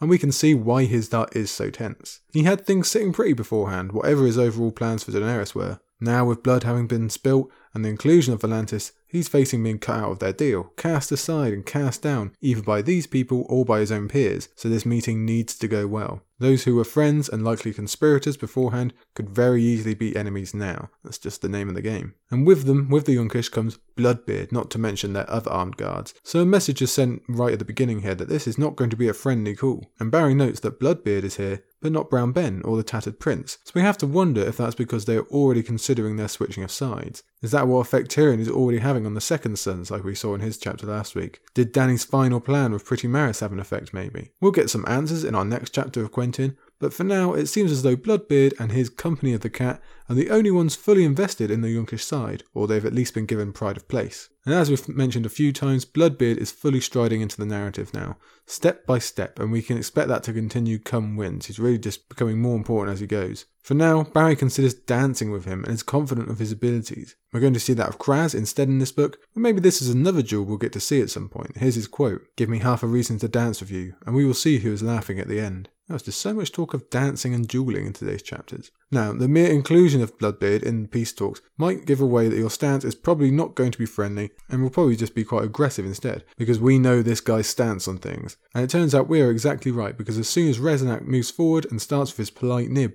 begging welcomes, Bloodbeard interrupts, by throwing a severed head right at Reznak. As diplomatic acts go, throwing a severed head at someone is fairly clear. Walking into a city, into a throne room, and doing it in front of the supposed king and all his court is even clearer. Hence why the pit fighters move in front of Hizdahr now, and the atmosphere changes to one of clear, sharp tension where anything could happen. So our theories about the Yunkish not being here to kiss and make up are pretty much confirmed. But before we actually get to all that and what it means, we have this head to deal with. Reznak, fresh off of screaming and getting the hell out of the way, identifies the head for us. Gingerly, so gingerly, the seneschal approached the head, lifted it delicately by the hair. Admiral Groleo.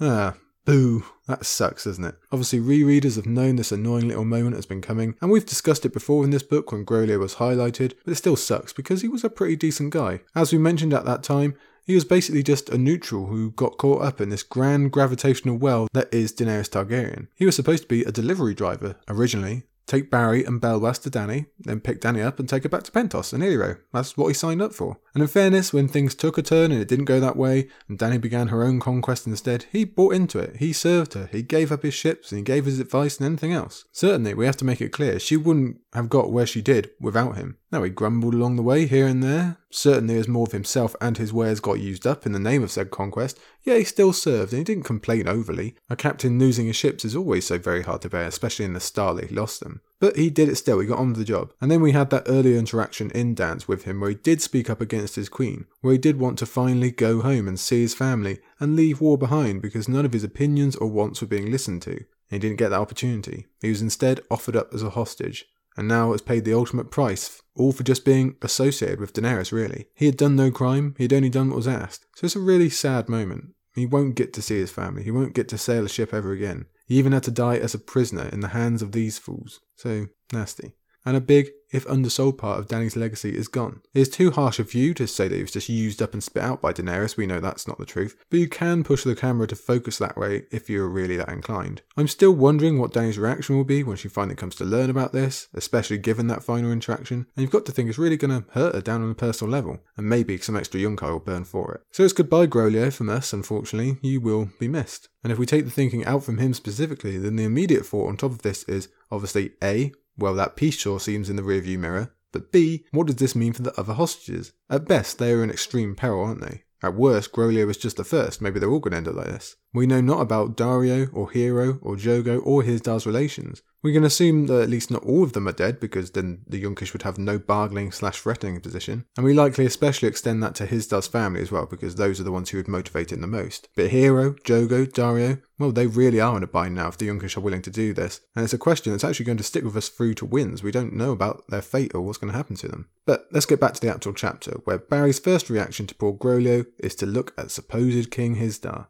and in order to analyse him, he refers back to the three kings of his career Jaehaerys, Aerys, and Robert. The three of them surely saw a lot of severed heads. Aerys probably collected them. But having one thrown at your feet in your own court is an entirely different matter. And Barry reckons the three kings would have essentially had the same reaction, just meted out differently. Jaehaerys would arrest his opposition instantly. Aerys would order their deaths on the spot, whereas Robert would try and do the killing himself. And for all we know of these three men, we can agree that Barry is on the money, which is what highlights Hizdahr here, because he does nothing. He is a deer in headlights, clearly frightened, overwhelmed by the moment and the pressure, and trying to think of how to save himself. He's weighing up his options again. He's supposed to be angry and defensive, like the kings that Barry mentioned, but that would mean angering the Yunkish, the ones who put him in this position in the first place, and might take it away again for an act of war. For all of this billboard talk and his new throne and his sceptre, with all the glitz and glamour, Hizdahr is not a king, as if we were in any doubt. He is not worthy to sit in Dany's place. And speaking of Barry, why are you only thinking of the kings? What about the queen you've served? Why are you not wondering how she would react? That's another weakness of his, and I do wonder if this is just going to build of Barry just not valuing Dany as much as he should be because of her gender. That might actually be an issue come the next book. We're going to have to return to it. Now, we can't say of a certainty whether Dany would lean closer to the reaction of her father or her grandfather, but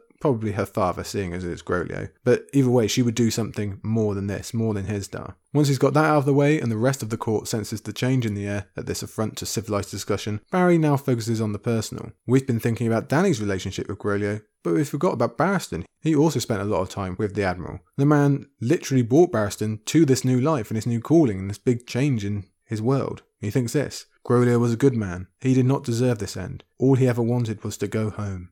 So that really is the tragedy of Admiral Groleo there, and I think that's an important story to remember in this grand saga, this grand tale of Daenerys Targaryen. So Barry, he doesn't like it. He can want to react as well. He's not happy both with the details or the fact that this is being done at all, but as always, it's not his place to react, so he keeps quiet for now. Instead, Hizdahr finally finds his voice only to hardly use it. He's stammering, he's unsure, and he gets bowled over by the Yunkish slavers, who announce their message of why Groleo had to die. The basic line of thinking is that this is repayment. They said that Meereen drew first blood, not them, that seven Yunkish entered the city under a hospitality agreement that they would remain safe. And we know that part. We saw them being wined and dined by Hizdahr during Dany 8. But their safety was not ensured, for Yurkhaz Yunzak, the Supreme Commander, was killed in the, in the chaos of people trying to get out of the pit. We know that already. Of course, we also know that was no fault of Meereen, as Barristan will point out himself in a minute.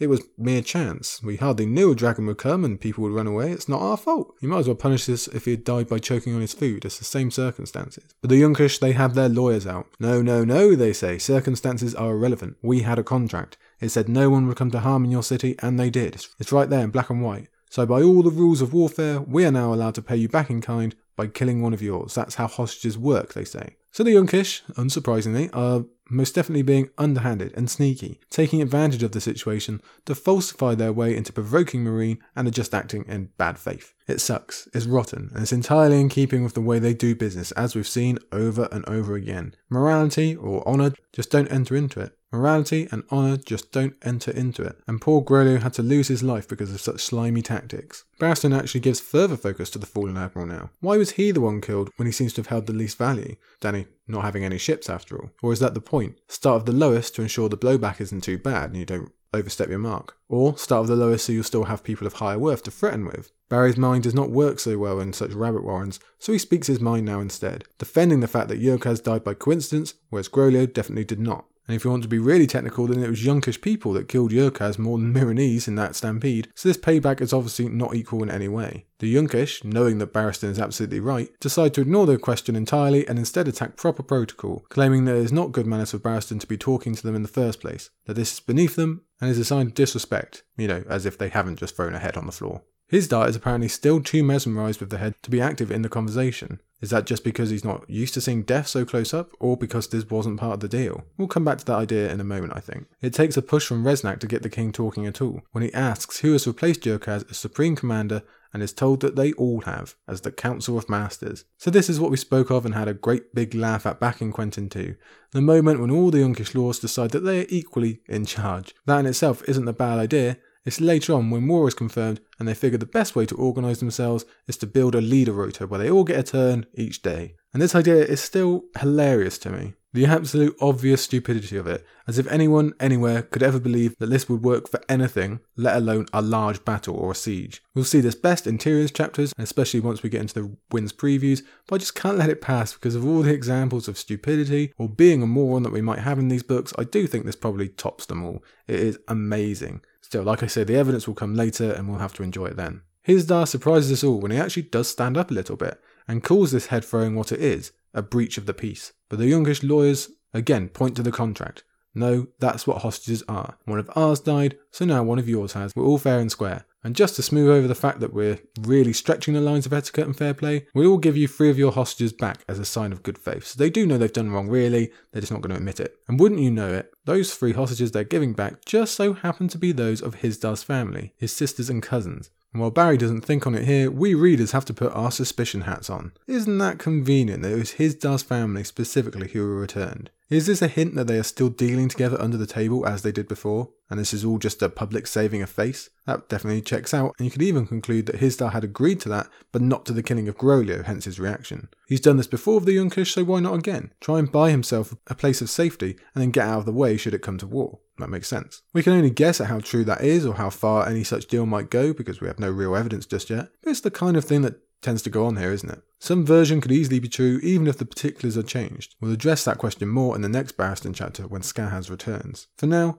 Barry is not thinking of plots, he's thinking of honour, as he tends to do when he applies to have Groleo's body returned so that he can be buried at sea. A request that's accepted, so that's something. And it's another mark in Barristan's column, seeing as he's the only one who seemingly cares about the dead admiral. Reznak now, again seeming a little too scripted for my liking, brings up the three remaining hostages, the ones who are the best fighters and the ones that Dany would value the most, so we can see why they've been kept, and that cues in the Yunkish publicly declaring what they want. The others shall remain our guests, announced the Yunkish lord in the breastplate, until the dragons have been destroyed.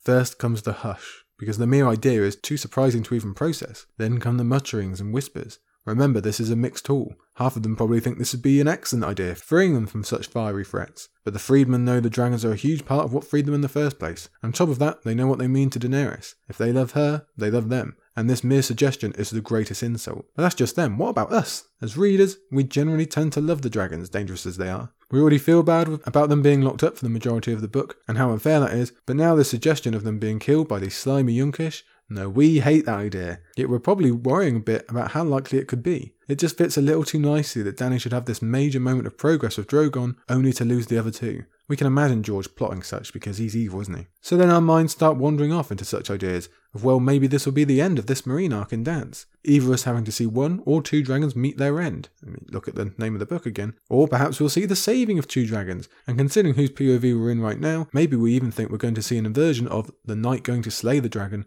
being swapped with the knight going to save the dragon. Maybe that would be his grand gesture to Daenerys and his make-up to the Targaryens, even with this plot he's currently got going with Skaz. Again, Hizdahr seems nonplussed. He's at least playing the part of someone surprised by such a demand. Mm, again, whether that's true or not, we don't know. He did want Drogon dead at the time, but maybe he's been hoping the other two can be tamed. Or maybe he's just thinking that these are his last collateral for keeping Yunkai at bay, his last threat. Reznak tries to claim that only Daenerys can command such a thing, and duh, she never would, but Bloodbeard interrupts again by insisting that she's dead. Bloodbeard's scorn cut him off. She is gone, burned and devoured. Weeds grow through a broken skull. A roar greeted those words. Some began to shout and curse. Others stamped their feet and whistled their approval. So that is just too close to the bone. It's too disrespectful, and the reaction from the hall, or half the hall at least, is expected. We actually like to see that Dany has such love even in her absence, although that's obviously countered by the other half quite liking the idea. So, not good. Meereen is still very much mixed up. All the way through, Barristan does what he does best and watches. He watches Bloodbeard and realizes that he is the real issue here. He's the bloodthirsty one that will do whatever is needed to break the peace and sow chaos. And we can guess he's going to be a major problem come Winds because he's just out there to watch the world burn, so to speak. For now, the discussion is closed as Hizdahr says he needs to think it over, so we're left wondering on his secret deals or opinions about this as the brazen beast force the others out. And Barry actually gives the dragons no more thought either, even if we are, as he instead moves over to Quentyn and chums, it obviously being critical that they've heard of all of this for their future storylines. So Barristan watched them, thoughtful. What would Daenerys want? he asked himself. He thought he knew. So apparently it is decision time for Barry, and he's chosen a path, and it's to try and save Quentyn as he advises the three of them to leave the pyramid and Meereen right now, straight away, for all the danger they are in. Sheer surprise is their reaction, so much so that Gerris is even thinking about their arms and armour and coin. Remember, they've already had to leave a bunch of that behind in Volantis once, but Barry puts it straight. You can save those, or you can save your lives, but perhaps not both, as he informs Quentyn of what he saw in terms of Hizdahr looking at Quentyn and frowning. Let's already pause here and give note of this being a big deal for Barry. He spent years watching, but acting on what he sees is entirely new ground, really. So at least he's finally making up for some of his mistakes of the past, or beginning to at least. We like to see that, that's the kind of progression we're fond of. Quentyn and the others do not think that his Hizdahr should be considered a threat, and some of that is their youth, some is the evidence just provided by what they saw in court. Quentyn is at least a bit more considerate, but does agree with Gerris. Then again, he also admits that Dany did warn him about his Hizdahr, and that bothers Barry. If Dany warned you, why have you not heeded her and gone? And Quentyn is a little embarrassed to explain, perhaps because he knows how foolish it is, as he reveals that Dany did not get through to him about the dragons. He is still clinging on to the idea of the marriage pact. So it falls to Barry to really lay it out flat for Quentyn, much more directly than Dany did, to be honest. Listen, man, he says, it ain't happening. You've been given a leaky boat to sail here on. It's not your fault, you didn't build it, but that doesn't make it any sturdier. The promise was made by two men who are gone. That's a shame, but it's reality. And it was never about you or Dany in the first place. You fit in fine, but that doesn't really help, does it? Doran's secrets are super secure, maybe too secure, Barristan suggests here, and you could have a long, deep discussion about how true that is, and if you do want to, I recommend you go and have a look at the recent Radio Westeros live streams because they've been talking about such. But for our purposes, the fact is, Dany never even knew. And again, it isn't Quentyn's fault. Barristan isn't trying to be mean here. Actually, it's the complete opposite, even if it doesn't feel like such. This is just the reality. You came too late, and Dany has a husband plus Daario, and unfortunately, Barristan puts in a bit of a dagger here about her liking both of them more than Quentyn, which is probably a bit of a step too far. He didn't need to be that mean, Barristan, but, but it is also true. So you can see why that touches a nerve of Quentyn. Maybe the rest makes sense, but this is a young guy. We know he already thinks on how much this relates to his own worth and ego, so he flashes back that they are not worthy of Dany, Daario and Hizdahr, obviously. And we tend to agree, but it doesn't rob Barry of his point. And Barry pauses, but he decides to go for it if he is going to save three young lives, and three knights, don't forget, so he's extra inclined. He tells them of the locusts, and therefore plays into these plots just a little bit more, a little bit further he goes outside of his normal boundaries. And he's doing this to evaluate whether they had any part in it, like he wondered earlier. But he also introduces a new idea. That Quentyn, whatever he got up to, is going to make a really good scapegoat for people looking for a confectioner. And it's actually pretty damn smart for Barristan to see that. He is learning on the job here. Quentyn's reaction is at least enough to convince Barry that he had no part in it, and probably us too, and we have no way of actually knowing that yet, but like we said earlier, we are all very, very doubtful that Quentyn would have anything to do with it. Still, Barristan expands on why that framing would fit, it would work with Quentyn, and we also get that little note about Prince Lewyn and his paramour, which I always find interesting. But the point is, Quentyn had both motivation and the background, his Dornish background, to paint him as using the weapon, using the locust. Gerris points out that Daario would want Hizdahr dead as well, but Barry uses his smarts again. He knows the men he watches, and he's kept an eye on Daario, you can be sure. He knows that is not his style. We've seen said style on full display. If he'd wanted to kill Hizdahr, he would have walked up to the guy and killed him. Besides, we aren't talking about who poisoned the locusts, we're talking about who can be framed for poisoning the locusts. Yes, Daario does fit, but there's more reason to not do that, just in case Hizdahr needs the Stormcrows or if Dany comes back and is pissed her consort is gone. The much safer choice for Hizdahr, the one that would still bring him a lot of benefits, is to paint Quentyn as the poisoner. Barry thinks this. He had said all that he could safely say. In a few more days, if the gods smiled on them, his zo Loraq would no longer rule Meereen. Well, hello, that's come out of left field, that's very interesting. Really gets us wondering what's next and what's progressed in the plots between he and Skahaz between these two chapters. Unfortunately, we're not going to find out any more just yet, which is annoying. The final point is him trying to keep these three safe, which he tells them is what he's doing before he finally walks off. Just take my advice and leave, he says. But Quentyn, frustrated and hurt, finds confidence from somewhere as he calls out Barristan by his old nickname, Barristan the Bold. And as you'd expect, that takes Barry all the way back into the past, to his days of glory that seem so long ago, to when he first got that name. It's to further his history we've delved, as we're reminded that Barristan has basically had this name his entire life, right from the age of 10. It's who he is, which is a question he's posed to himself over and over in his last two chapters. He takes us back to a whole different era of the Stormlands with this memory, with a different Lord Dondarrion back at Blackhaven. And for many who read this when it first came out, or after to be fair, they wouldn't have covered the recent ages of Westeros via Dunk and Egg or the World Book. So the idea of the family of Beric Dondarrion and many others as well, past generations, and that just all being there in the histories, is a new, refreshing idea that you wouldn't have thought of necessarily. And bold certainly is the word, as Barry recounts his story, his borrowing of horse and plate, and how he made himself a hero of the stories by entering as a mystery knight.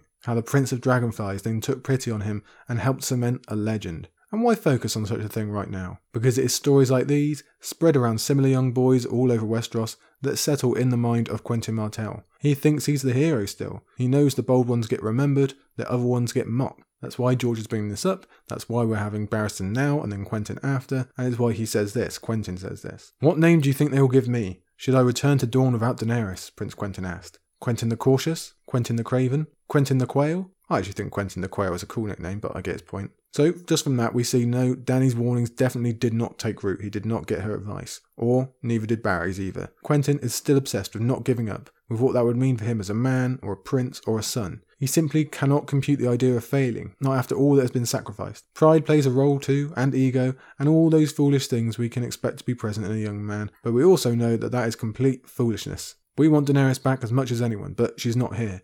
And even when she was, he wasn't wanted. So he can either stay here and risk his and his friends' lives, or go back and try to make them worth something. But for greater arguments, including some great ones put forward by Gerris on philosophy, which will probably wait until the next chapter, we end with Barry's reply. Quentyn the Wise, he suggested, and hopes that it was true.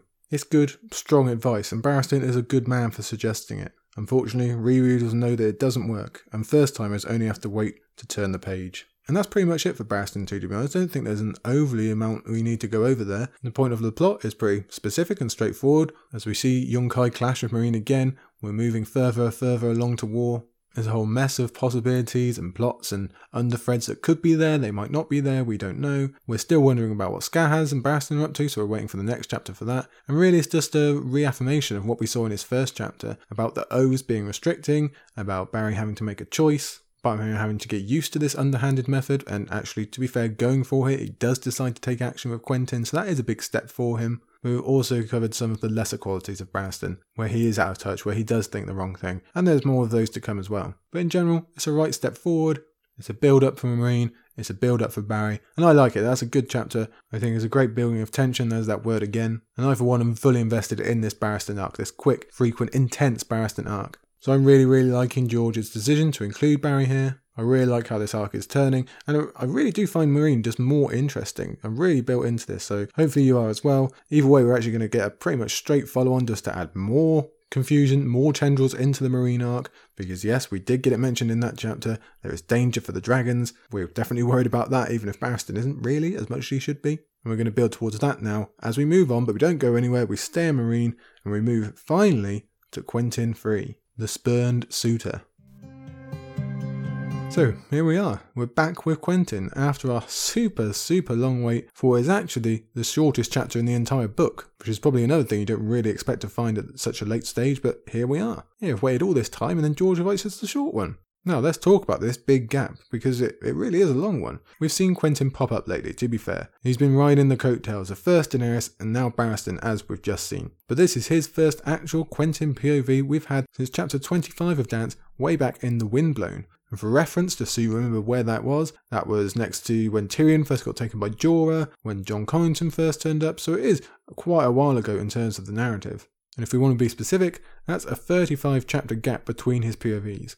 As we discussed at the time, only Jon Connington can top that, I think. So sure, it's weird to be back in his POV, but he's also doing something very, very rarely done in Dance, an immediate follow-up. They've always been fairly rare due to the nature of the POVs, but we have seen it at Winterfell before, right at the back at the beginning, and at King's Landing, kind of in the middle of the series. Not so much lately in Feast and Dance because everyone's so spread out. In fact, this is the only time it happens in the entire book so far that we get a POV following on from a POV in the same place, if you get me. Well, actually, that's not true. This happens once more in seven chapters' time, and it's Barristan and Quentyn doing it again, back to back. So that's a little bit of an oddity there. And those two chapters, actually, the later two, are a bit more separate than these ones. This one is, really is a direct follow on. So very, very rare in the series. Obviously, this is a Quentyn much changed since we were last with him. The last time he was fresh out of Astapor, still planning on how to get to Meereen, let alone what would happen when he actually got there. Since then, they pulled off their ploy with the Windblown, he revealed himself to Daenerys and got denied, but he still stuck with the plan and met some dragons, and now Daenerys has disappeared entirely. So he's been left flailing, and he's now left in danger as we just covered. The plan is in tatters with no obvious solution, hence why we need a chapter with him where we obviously figure this is where we'll find Quentyn's next steps, as well as really getting into how he feels about everything that's gone down, even though we have got certain hints of late when people have talked to him. At the beginning of this chapter, in terms of our expectations, we might think this will be the truth of Barristan's warnings coming out, and Quentyn might be in danger from Hizdahr or some other source. It might be about his choosing those next steps instead, whether they be back towards Dorne or sticking in the mud here. And if it is the latter, then how he's going to rationalise that. We're sure it'll mix in with Quentyn stewing on his perceived failure, like I said, or how he can possibly make this trip worth it given all that he's lost. And rereaders confirm that we'll get plenty of arguments on that specific theme that was so strong back in his first two chapters. Let's head into it now because yes, it is the shortest chapter of the book, but there's still plenty to cover. And we begin in the Hour of the Ghosts, which seems fitting given what Quentyn is soon going to become in his next chapter. We also begin with the hint of a new plan, even if we don't know what it is yet. Gerris has returned from making contact with some members of the Windblown, if your memory can run that far back, because they give the names here, they don't actually say it's the Windblown, but we do know it's them. Gerris was set out both because Quentyn is far too valuable to risk in their minds, and also Archibald isn't the best suited to the art of the deal, whereas Gerris is. And he was successful in finding them, even if it sours the stomach to find that slaves are being made to fight each other for entertainment. Obviously, this has been going on for centuries. It's just a part of this world, but we don't like to hear about it because it's awful. Maybe it was even still happening in the dark corners when Daenerys was still here, but now that she's gone, we know this kind of thing is just going to spread in her absence, so that's awful to think about. And again, we might have to cast our minds back to remember that Quentyn and crew not only tricked the Windblown, but kind of made fools of them, using them to get into the city and therefore to Daenerys, and they are still considered deserters, whether they truly believe themselves part of the company or not, doesn't really matter what they think, matters what the windblown thinks. And that's going to be really important throughout the chapter because desertion, that's kind of a, a key sticking point with sellswords. But then again, so is gold. Which at least smoothed over the cracks enough for Gerris' mission here at the beginning to send a message to the Tattered Prince that Quentyn wants to talk. We're not actually told as much just yet, but we likely make that leap pretty quickly. We can make that connection. Instead, we have the immediate follow up from the last chapter because while Gerris is loyal and obeys his prince, he is also a friend, and he tells his friend now he thinks this is a bad idea. A meeting probably means even more danger than they're already in, and he cites the advice given to them just a moment ago by Barristan Selmy. And it sounds like it was clever advice anyway, but the fact it was delivered by Barristan especially makes it worth all the more to Gerris. Because these boys, they love their heroes and their legends, and such don't come much bigger than Barristan Selmy. He is a walking wonder of the world, so when he speaks, you listen. It's actually kind of ironic that Gerris is thinking of him in that way, because later on they're going to kind of rub each other the wrong way, and we already know Barristan's not that fond of Gerris. Still, Gerris wants a ship to escape while the ports are still open, because remember that's a fairly new thing, the ports have been closed for ages, and who knows how long it'll stay that way, especially once Volantis arrives. Archibald, he doesn't want the ships because we know how they affect him, and Quentyn wants to not leave at all. Then Lys, then home, back the way I came, empty handed. Three brave men dead. For what? So it's the same argument that it was before for Quentyn. He believes that if he doesn't come home with the prize, he effectively killed his friends for no reason, and that just doesn't sit right with him, we know that, we've discussed that at length. Still, this time he does allow that it would be nice to go home, that he misses the place, and that he truly does love it. We've already established in previous chapters that Barristan hates it here, but it turns out Quentyn is just the same, as are the other two, as are ev- almost everyone in Meereen, because Meereen sucks, everyone hates it. Barristan wants Westeros, Quentyn wants Dorne, when you get right down to it. And obviously George is bringing this up now to embiggen and highlight the tragic element based on the timing. Quentyn wants to go home, at the same time he makes the decision that will never allow that. Besides, there is a sting that goes along with the sweet idea of returning to Dorne. Disappointing his father would be the biggie, of course, that's the main bit, but he also worries about being teased and emasculated by his sisters and cousins, and let's face it, he's right, that probably would happen. We know what the Sand Snakes are like, they're not going to let him off easy. Or that would at least be the case if they were still there. Unbeknownst to him, of course, if he were to return to Sunspear, all four women of his generation would be gone, off on their own missions. The Sand Snakes have already been sent, Arianne is going to follow off to the Stormlands soon enough. But perhaps that would actually make it all the worse. You know that I figure the missions of the Sand Snakes are all but guaranteed to be failures in Doran's eyes, but Arianne's is likely going to seem a real success, at first anyway. All of them might look like a success at first, so if Quentyn is the only one to be back there, the only one to have failed, that would make him feel even more alone. That would accentuate that failure even more. Which would suck, of course, it would be awful. But then at least he'd be there. At least he'd be alive and back with his father. Given the option between that and what actually happens, I know which Duran would choose. And just as a side note here, it's also interesting how much focus he gives Lord Ironwood, his apparent second father is what he calls him. That's probably because of how guilty he would feel telling him about his son's death, which he thinks is obviously going to happen in the future. Now it turns out that weight is actually going to be shifted to Gerris and Archibald instead, with Doran in place of Lord Ironwood. And it's that pair of friends he thinks of now when he tells them that they can leave, but to them it's not even a question, of course. They go where he goes, even now, even at this juncture. And it's foolish, it's stupid, but you love to see it, don't you? You love to see that loyalty and pure friendship. Now we zip forward to the next night where their invite is accepted and they are told where to go and when. In return, they set the terms that both Gerris and Archibald will accompany Quentyn and they expect the Tattered Prince to mirror them in terms of numbers. That's the terms they set. Now, we can guess whether that's going to be obeyed or not, we'll find out soon enough, because we zip forward again to one more night after that, when the three of them depart the pyramid and head out into the city, out for this plan that we still don't know about just yet. We don't have to know the details to be aware of the danger, as Gerris warns again here. Now, if you really want to cast your minds back to long, long ago, back to Quentyn's opening chapters, you'll remember that I spoke about why I like Gerris so much, and much of that reasoning comes from this chapter, as I believe we visited at the time. I think we really skipped forward to these specific scenes to why Gerris is so cool, why the loyalty is so brilliant, and his specific advice, his philosophy that he argues about Quentyn with here. His original warning is just trying to get Quentyn to realise what they were actually walking into. I know you're distracted with Dany and dragons and the mission, but let's not forget what's actually happened between your two chapters. He says this We lied to them, Quent, used them to get us here, then went over to the Stormcrows. So again, they betrayed sellswords, and sellswords do not take kindly to such. This is the real world. There's no parchment or title or queen that will protect them now. And Gerris is worried that Quentyn just doesn't get that, especially when Quentyn's defense is that technically they were just following orders. You'll remember that from his second chapter, that the Tattered Prince actually did command them to go over to Dany's side. But that was just sheer luck and coincidence. And now Archibald is getting involved, arguing against Quentyn, pointing out that that kind of technicality isn't going to fly with these guys. These aren't the official courts they just stood in, or even that they grew up in. These guys are the real deal down on the streets. If they feel hard done by, they'll get stabby real quick. And Archibald also adds the really good point that some of the windblown are still down in the dungeon specifically because of their actions. So this situation really could not be more dangerous, and they both figure that Quentyn is acting a fool right here and now, which he is. Quentyn's next defense is that no matter the situation, a sellsword will follow gold. Now that's likely true, but they don't have much of that either. Besides, Gerris widens the danger to the city in general. Let's just forget about the sellswords for a minute. He recognises the way the wind is blowing. And even if you ignore that army outside as well, with another on its way, don't forget, the people within the city are about to turn on each other, with half being pro-dragon and the other being anti. As he explores here, by the three of them talking about the hero that dared to challenge Drogon. You'll remember, the one who got ripped apart and killed pretty much instantly. Archibald, who doesn't even remember the guy's name, he says this. He was no dragon slayer. All he did was get his ass roasted black and crispy. He was brave. Would I have the courage to face that monster with nothing but a spear? Quentyn thought. He died bravely, is what you mean. He died screaming, said Arch. Oh dear, foreshadowing overload here. We're about to bust the foreshadowing machine. Quentyn hoping he has enough courage to face a dragon straight up. Well, it'll turn out later that he kind of does when it comes down to it. But what is that bravery worth against Dragonflame? Nothing. When Quentyn points out that Harghaz, the hero, died bravely, the other two say, sure, but he died, Quentyn, that's the point. And he died screaming, he died horribly. It turns out that's accurate foreshadowing as well.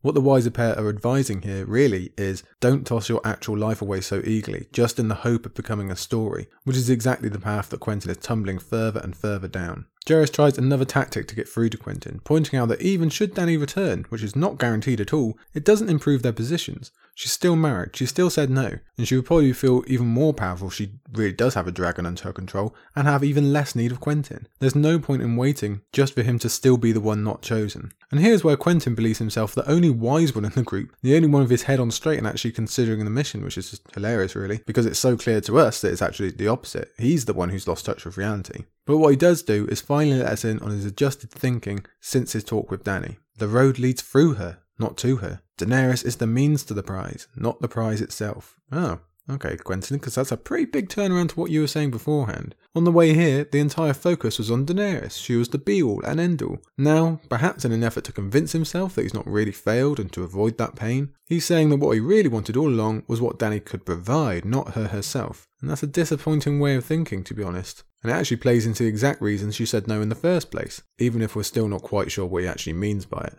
And the other unfortunate part is that it's kind of right when you get right down to it. Maybe not on Quentyn's level, but definitely for Dorne, they did want the dragons. If Dany had never had dragons, how much effort would they really be going to get to her? Maybe quite a bit still, but probably not this much. What we do know is that Quentyn really, really mistook what Dany said beneath the pyramid. The dragon has three heads. The marriage need not be the end. Fire and blood. Dany meant, we assume anyway, that we can still be allies down the line.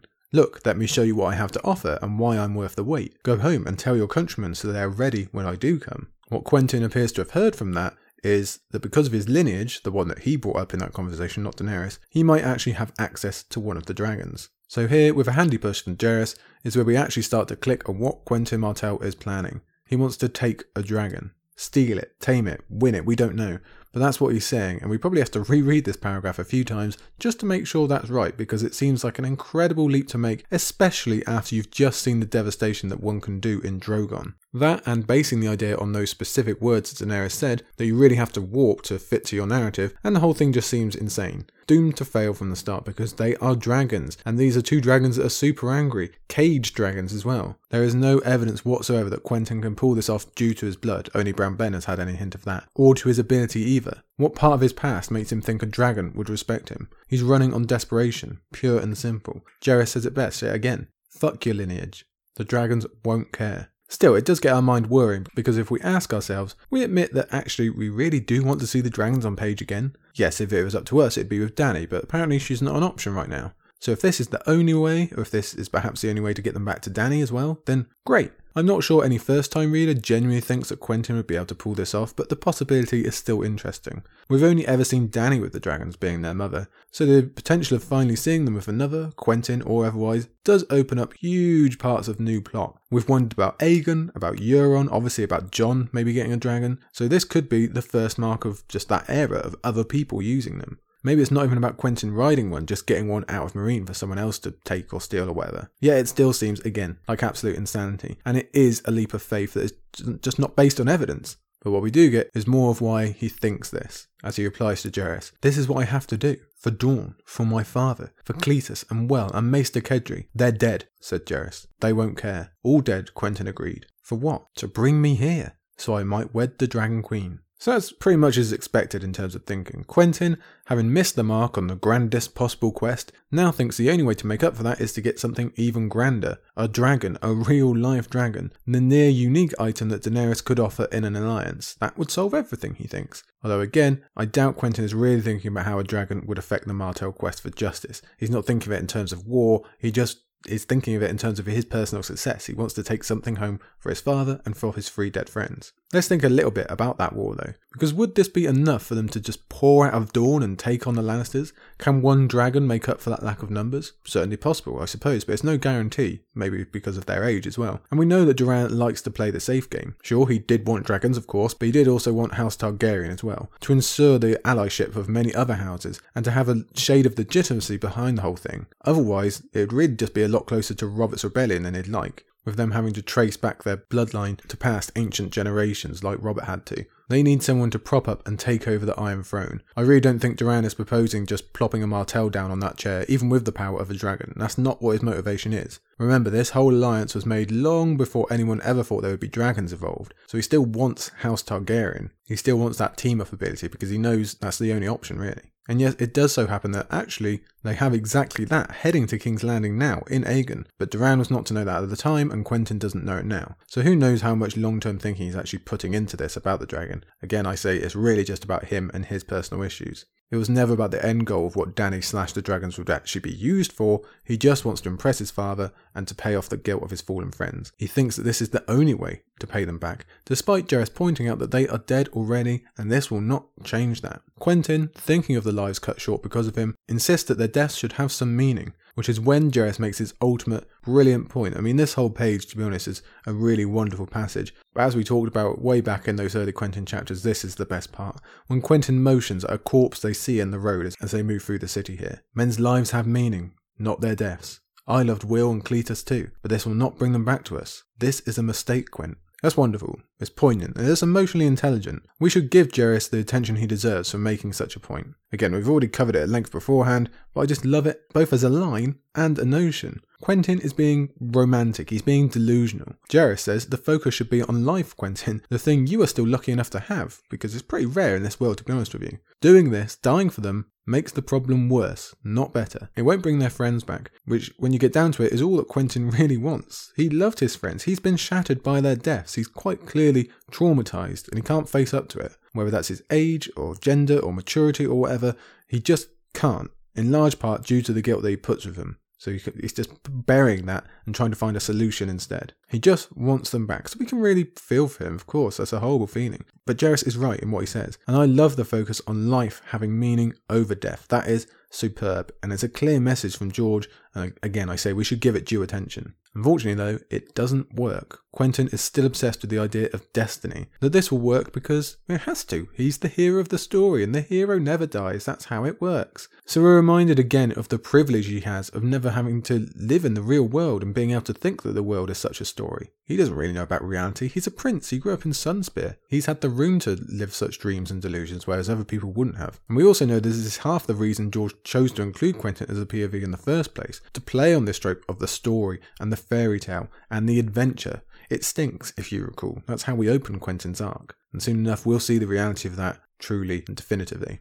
Gerris also pointed out there's danger to cross before we even have to deal with the dragons. Again, we return to the sellswords now. So we have the expectation of what could happen with dragons, but also the tension of how these sellswords are going to react and whether Quentyn will learn the ultimate lesson sooner rather than later. And if you're really like me, you'll be worried that his friends will have to pay that price for him. How much worse would that be if he just gets two more of them killed in his quest to honour the previous three? And yet, these two, they prove their golden loyalty yet again as they finally reach the Purple Lotus and they go in together, walking tight one of them in front and one of them behind Quentyn. They are the very best of friends. And you can actually get a bit annoyed that the fact that they're risking their lives as well isn't enough to dissuade Quentyn because it really should be. He doesn't give them the return friendship they deserve. He's too blind to see that. He's too caught up again in these notions and stories. When they enter, at first, there's no sign of the sellswords they hope to meet. But then we have a secret tunnel opening up, leading to a secret undercellar hidden beneath the inn. And it's that kind of thing that just goes to show how the Sons of the Harpy were effective for so long, with all these tiny hiding spots to retreat into.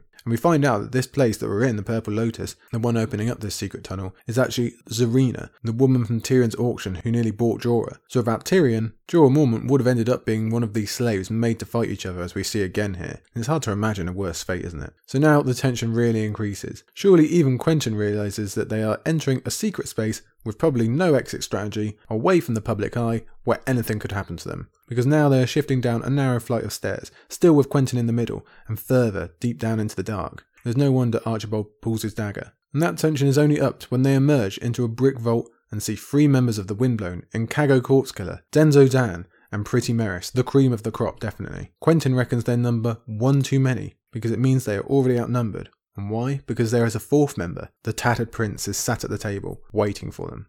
So, yes, most definitely tension all round. The prince, though, is all politeness as the three join him, though Quentyn's at least smart enough to see that he's wearing chainmail, though he doesn't know what that indicates. He's more intrigued by the fact that the prince has come without his famous cloak, and that is cleverly explained by the prince as him making his cloak to be such a big deal out on the battlefield or amongst his men that for many it's all they see. And that works to his advantage because once he takes it off, no one bothers recognising him, which can be awful useful in situations like these. That's just a really cool detail and a sign of why this guy's lasted so long.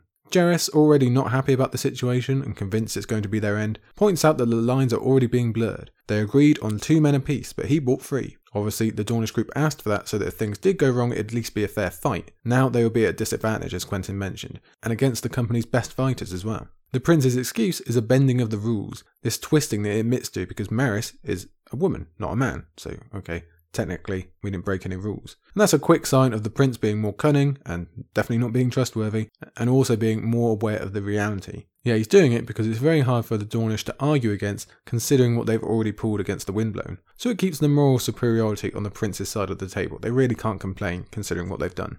I promise not to have you killed until I've heard you out. That is the least I can do for a fellow prince. So he's a smooth talker, but the danger beneath is well on display, especially when the prince names them as liars and deserters. That's enough for Quentyn to at least acknowledge the danger of the situation they are currently in, which he really hasn't done so far in this chapter. To be honest, we've had hardly any introspection or true thought from him this whole time. It's like he's kind of skating through his own POV and not really quite there, or like he's disconnected in a way. Perhaps because he still is. He's still mired in the disappointment or failure or the obsession of finding a new path lest he never do right by his father and his friends. Still, at least he is present for a moment when he admits that they are all stood on the knife's edge. If he says one word wrong, they'll be fighting for their lives. And Barristan Selmy didn't highlight the tattered prince as a source of danger, but that doesn't mean it's not true.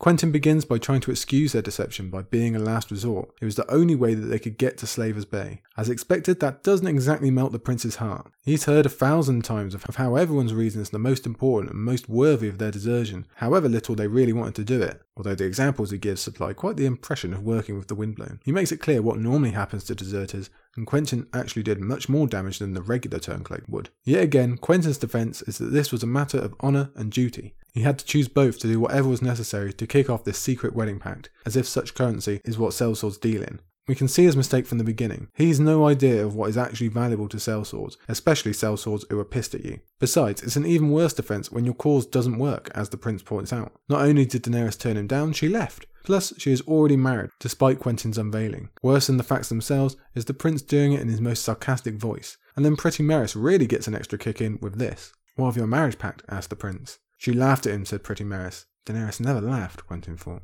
We know that to be a sore spot because we previously established that such a reaction was Quentyn's worst nightmare. But we also see that Quentyn is in semi denial about the whole thing because the fact is, she did laugh. Not out of cruelty, and only once at a private joke about a frog, but it did happen, and it must have been an icicle through his heart. We weren't in Quentyn's POV for that singular, most important moment of his life, but we know how the whole world would have zeroed in on that one second, and how her laugh was everything he didn't want. He would have felt hot faced and stupid and tongue tied, and as if every face in Essos was just pointing towards him and laughing at the same time. Now, luckily, that was just a brief flash, and after that, Daenerys did speak to him fairly and gently, and then later they had their private conversation when he saw the dragons. So it's good to see that he doesn't harbour any resentment for that initial meeting, or he hasn't fixated on it, even if it doesn't change what everyone else saw, unfortunately. Jaehaerys remembers the truth as well, and that's the version that may well get back to Dorne, which is unfair in a way given the quick mini friendship develop, developed between the two distant relatives in Dany and Quentyn. For now, Quentyn admits that they did come too late, and that must be very bitter for him to say that, because it was never any fault of his, he came as soon as he could,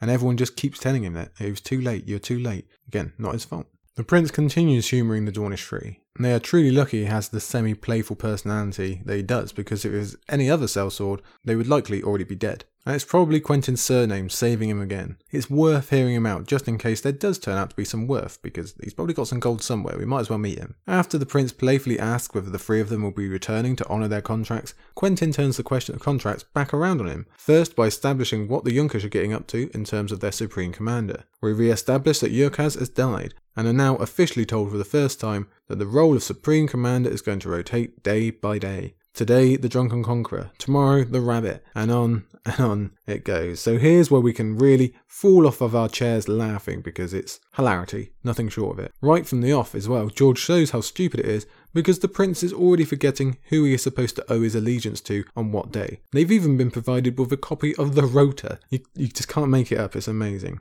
And Quentyn now makes his move of why he bothered to bring up Yurkhaz. He was the one who signed up the Windblown, and he's dead. There is going to be officially a peace now, supposedly. So what are the Windblown hanging around for? Add that to the pointed question of how long Yunkai will pay for four sellsword companies that they apparently no longer need, and you can see that he's much closer to hitting the mark now.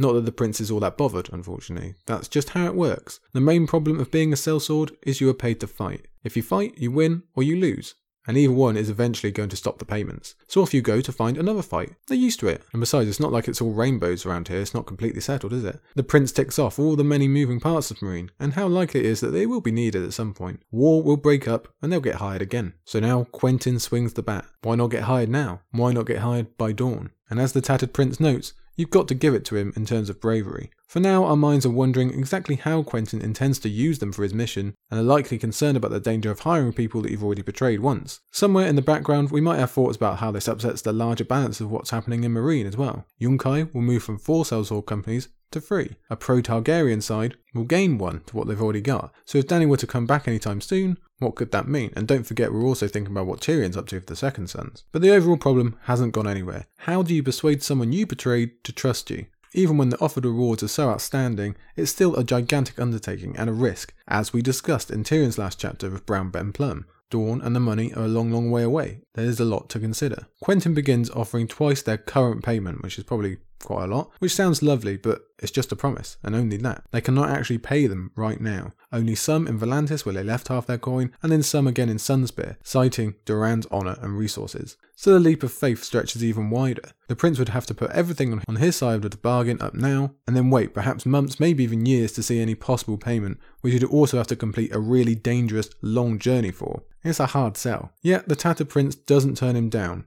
Instead, he turns to what Quentyn actually wants them for. Is it fighting? Is it security? Is it kidnap? And Quentin finally provides the big confirmation. He says it right out loud for everyone to hear. I need you to help me steal a dragon. Now we already knew that, but seeing it on the page right here like this, seeing that it's going to actually be real, that's a wow moment. And he's already talking about Volantis and Sunspear, so it seems like Quentyn is taking the approach of grabbing your dragons and just going, bombing out of there as quick as you can. It's a route we kind of wish Daenerys had just taken in the first place, but there we go. The Prince being the incredibly interesting character that he is, and I recommend you go over to Joe Magician, I know he had a video about the Tattered Prince lately, a few weeks ago, have a look at that. He isn't even taken aback. Indeed, he sees the opportunity instead. This is the biggest ask that you can ask and that means he needs the biggest possible motivation. What I want, said the tattered prince, is Pentos. So we've got two princes sat opposite each other, and both of them are shooting their big shots. That's how high the stakes are in this game, the vibes. Although Quentyn still is blatantly the one looking for the bigger thing. As big as Pentos might be, dragons are much more dangerous.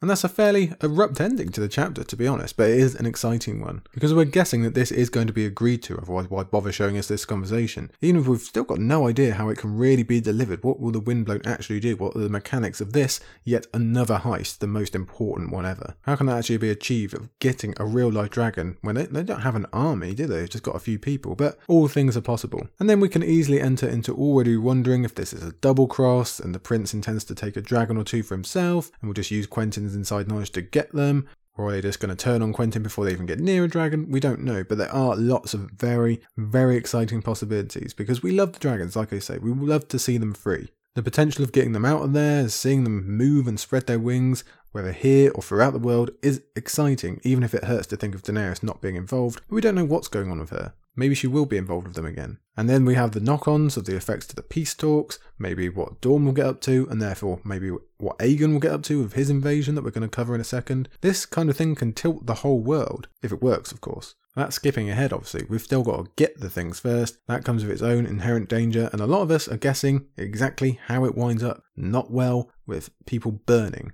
Daenerys tried to get across. Quentyn should have seen back at the pit what dragons are really like. Unfortunately, despite the best efforts of Gerris and Archibald, he's determined to go down this delusional path with the best of intentions. It's not like he wants a dragon for glory, he's not going to sell him or kill him or anything like that. He just wants to honour his dead friends and impress his father, but that doesn't make it any less foolish. So we have just one Quentyn chapter left, and it's really set up to be a doozy, isn't it? Of course, that is going to be full of thrills and suspense and dragons, which we love. We just like having them back involved. For now, we're going to leave this chapter here, but I do again just want to give a nod to Gerris, to what he said about life having more meaning over death. And that, that whole passage is just brilliant, I think. Again, I know we covered it way back when, but I really do think you should pay attention to it. It's a wonderful message, it's put forward really well, it really just, just put me in love with the character of Gerris Drinkwater, and Archibald as well, of course, he made the same points. We'll talk about those two, of course, after the events of the next Quentyn chapter and where they're going from here and everything like that. We've discussed that before as well. But that's just such a clear, smart, emotional message in the middle of this chapter that is full of delusion, full of the hero stories, full of mistakes, if we're honest about it. And that's again just what we know about what happens to Quentyn. We've still got loads of questions about the Tattered Prince and Pentos and everything like that, but let's deal with that later. Instead, we will get to our last chapter of the day, it's one of my personal favourites. We're heading back to Westeros, to a place we actually haven't been for an age, as we go to Jon Connington 2, The Griffin Reborn. So, we are back after, well, a very, very long time. We thought it was a long time for Quentyn. We'll increase that. Like I said before, that we mentioned the first time round, a 37 chapter gap between his first and second chapters for Jon Connington. It's been a long time, and we've been pretty much left in the dark. True, we've had a little rumour here, a little trickle there, but in general, we don't know what's happened. We've got no idea what's happened to Jon Connington, to Aegon, to the Golden Company, and this grand, grand adventure they're about to go on, or invasion, or whatever you want to call it. It's only very recently in Cersei's chapter that we've actually had it confirmed that they made it at all.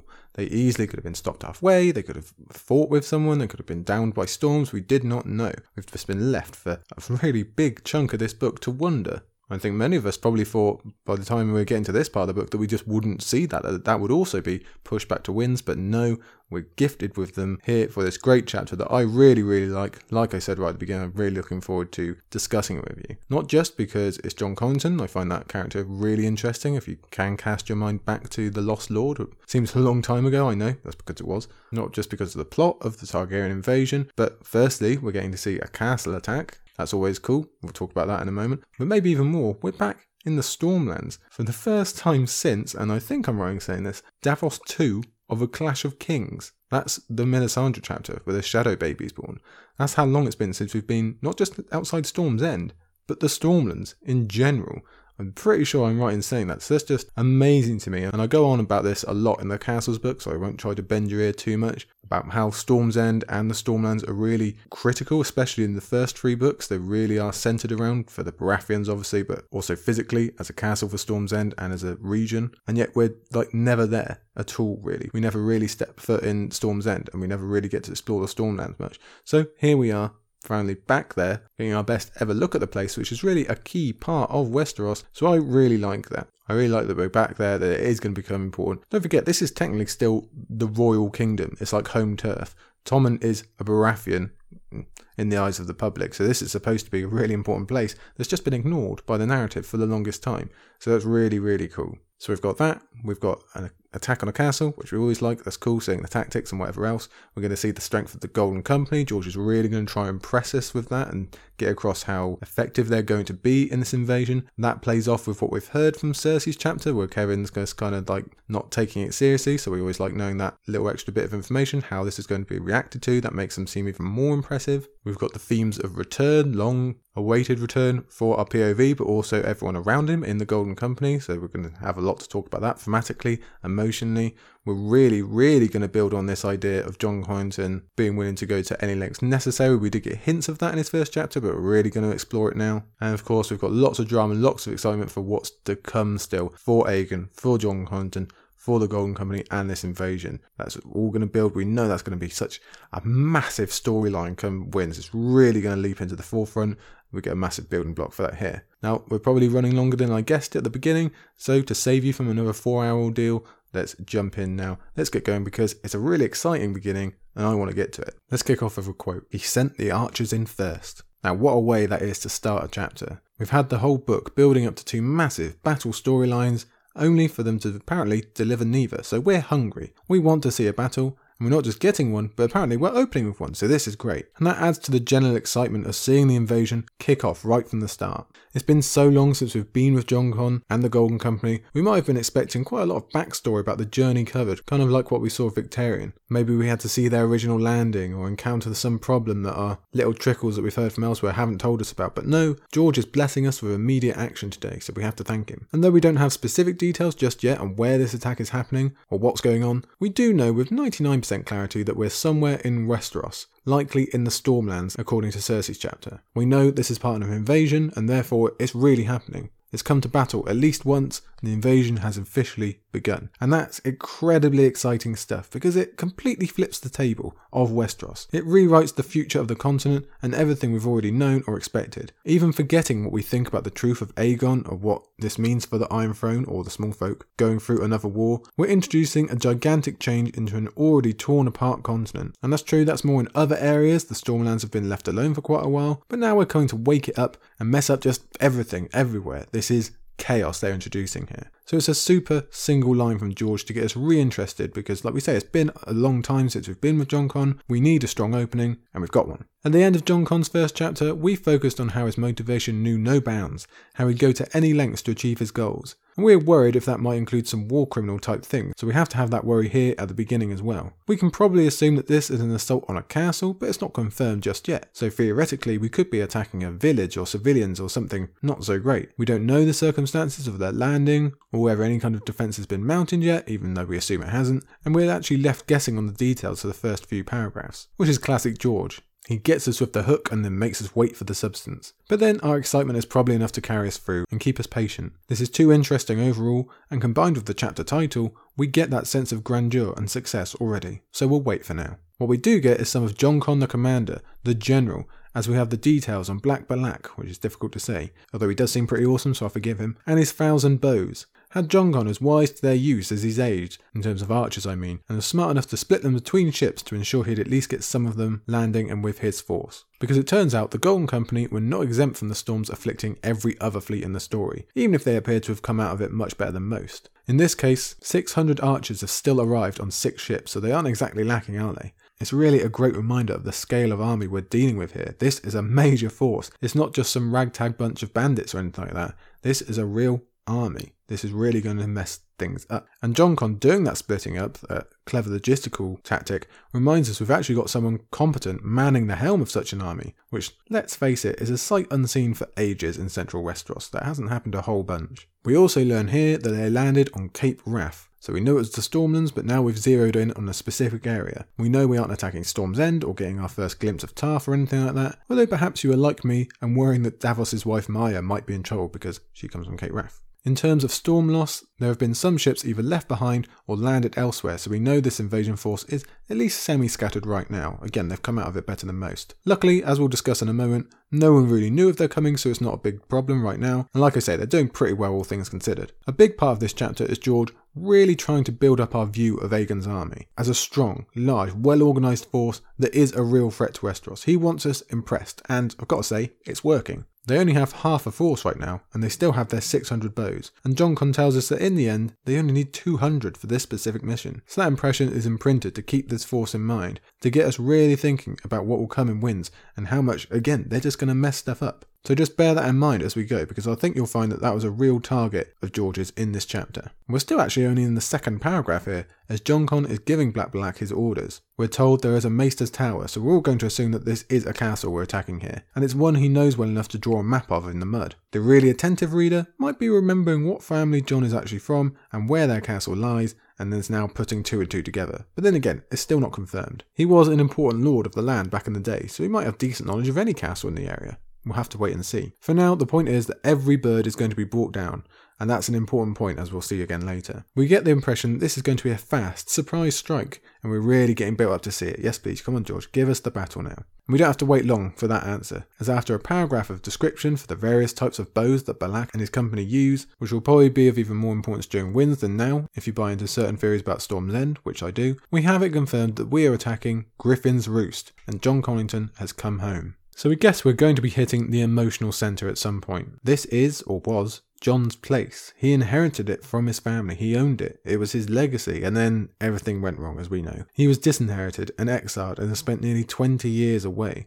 So this is obviously a big deal, a really big deal that is going to mean a whole bunch for him. He's probably been thinking and dreaming of this moment almost every day for all that time. Now he comes back with a bigger mission in mind and is obviously keeping his eye on that overall goal. But we know, again, this is going to have to hit him at some point, even if he's going to save it for after business is concluded. He's not going to risk his ultimate mission for the distraction of emotion because we know what he thinks already on that subject. Besides, it's great for us because we get to visit a brand new location and a brand new castle, so you know I like it, especially when it's going to be described in such a way by the man who knows it best, and in the viewpoint of a military attack, so we really get to explore its defences and its relationship with the geography, and all those kind of things that I love and that we saw in the Castles book. So again, you know I'm really into this part. And in the case of geography, or defence as well, we find that Griffin's Roost isn't too different from Storm's End, in it being built into the shoreline so that the ocean is protecting it on three sides. It's very similar to Sunspear's structure as well. It only has the one approach up to the castle, which is apparently ideal for defence. There's a gatehouse that opens out onto a long ridge called the Griffin's Throat, which is a cool name, I think. We know how these things work, don't we? A long, exposed stretch where attackers are at the mercy of spears and arrows and other projectiles thrown from the towers, and note that they are rounded, at the gates on the other side. So we've got two barriers to cross, including the throw itself, with a cliff drop on either side, before we can even get into the castle proper. And that seems like a fairly tall task if you just read it out like that. So we're all eager to see how it's going to be pulled off. And then we get this. And once they reach those gates, the men inside could pour down boiling oil on their heads. Griff expected to lose a hundred men, perhaps more. They lost four. So please, reel us in, George. We are hungry to see what appears to be an absolute domination of an attack. We want to know how such success has been achieved. And I like to think that George is letting off some steam here.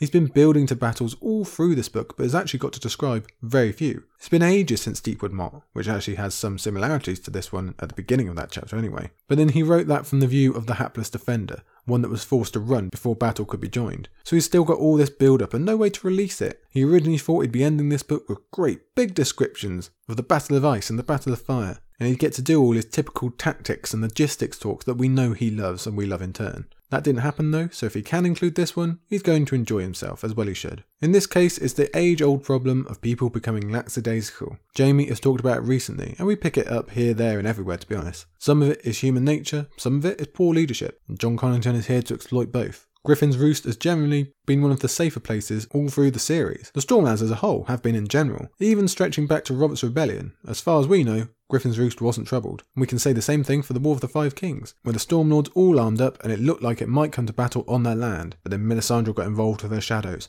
and the fighting all moved north instead to King's Landing, and then even further north, and it's been quiet ever since, hence why everyone has gotten so lazy. Back to the main point, to be lazy is to forget that you live in Westeros, in A Song of Ice and Fire, and that danger can come at any time. Griffin's Roost has had an easy time of it, whereas Jon Con has been chiselled hard by his experiences, and he's about to teach some lessons. That begins now, as we have the description of the woods being allowed to grow too close to the first gatehouse. That's our mark of laziness, our mark of a lack of attention and detail and just effort, basically. And Jon Con, again, is coming to take full advantage. Franklin Flowers is able to creep up with a damn ram, he's able to get that close, and have it bashing at the door before anyone even looks. The archers now play their part, taking both of the two guards that do appear out completely straight away. And wouldn't you know it, no one has even bothered to bar the gates. It's as easy going as you're going to find in Westeros, to be honest. They've not even bothered to lock the door. And it robs Griffin's Roost of its massive tactical advantage of the Griffin's Throat, because the forces, they've basically already passed it before anyone even knows they're under attack. Someone, presumably the Maester, at least has his wits about him enough to get a Raven off, although I do wonder where he's sending it, what with Storm's End supposedly being out of commission.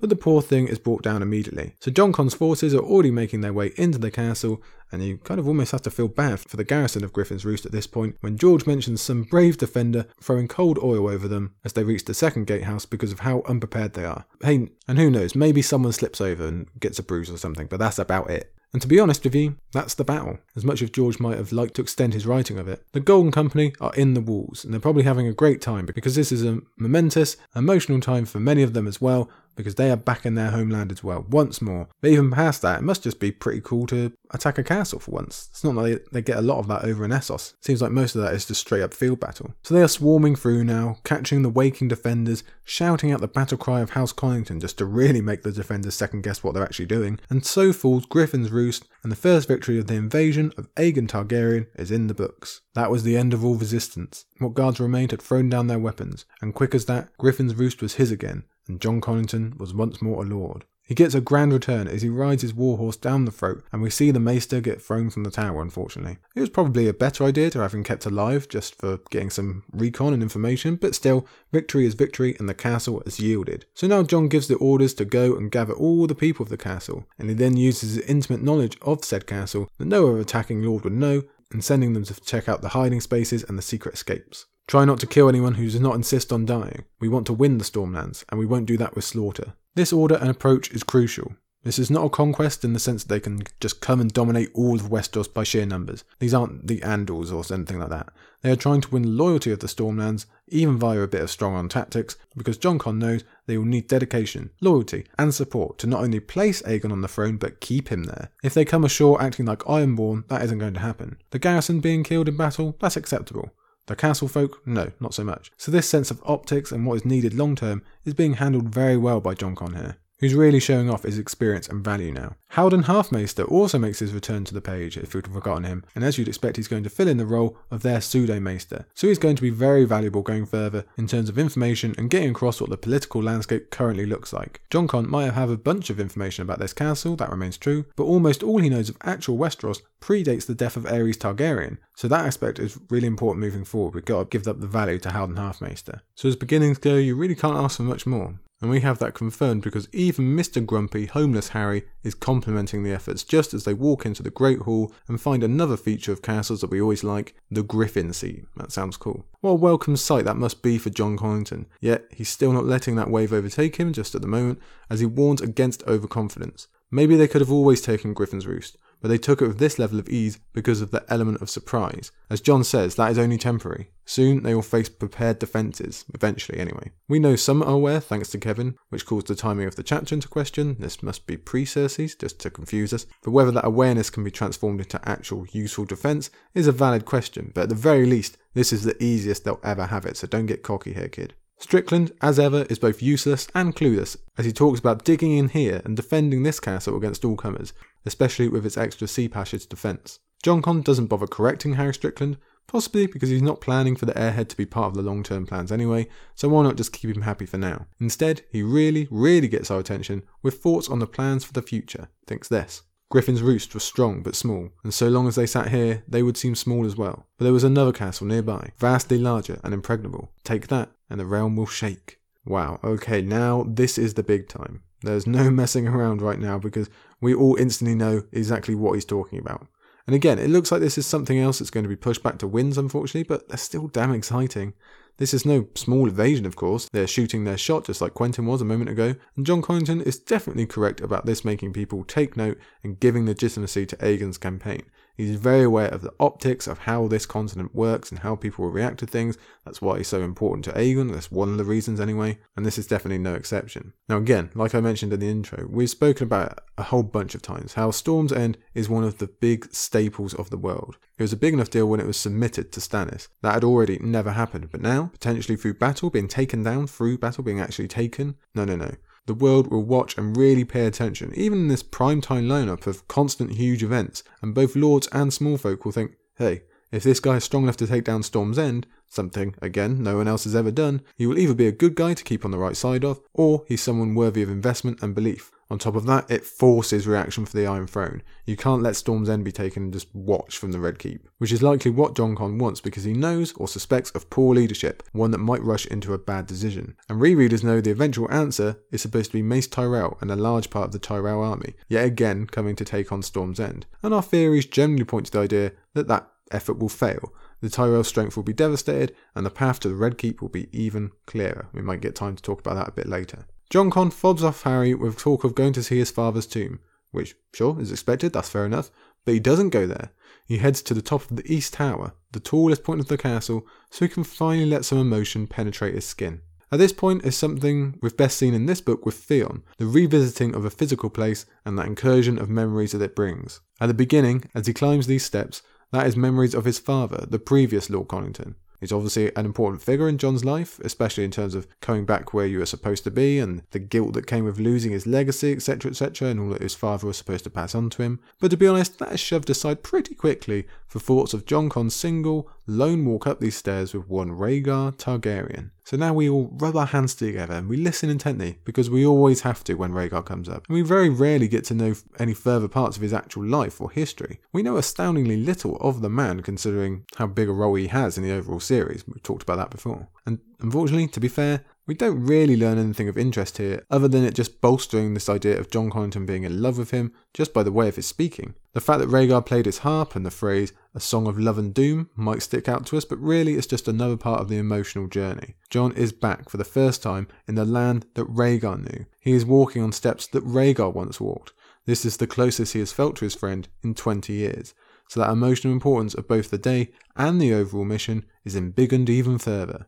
The crag with its wind carved rocks and jagged spires, the sea below growling and whirring at the foot of the castle like some restless beast, endless leagues of sky and cloud, the wood with its autumnal colours. Your father's lands are beautiful, Prince Rhaegar said. So as well as just being a wonderful description, that's his memory, that's what he's focusing on. As he remembers all the way back into the past when he was worried about what would impress Rhaegar and how could he get on Rhaegar's good side. And actually probably Rhaegar's probably just being genuine with his compliment about these lands because they do sound rather wonderful, don't they? When Jon Con finally gets to the part of the castle that apparently has gone unappreciated since the days of he and his father, we're treated to a wonderful visual description of the surrounding lands to go with what we've just heard, tying in beautifully with Jon Con's appreciation of being home in Westeros finally, and of being here, specifically in the world, the place that he gained and lost. He says this I rose too high, loved too hard, dared too much.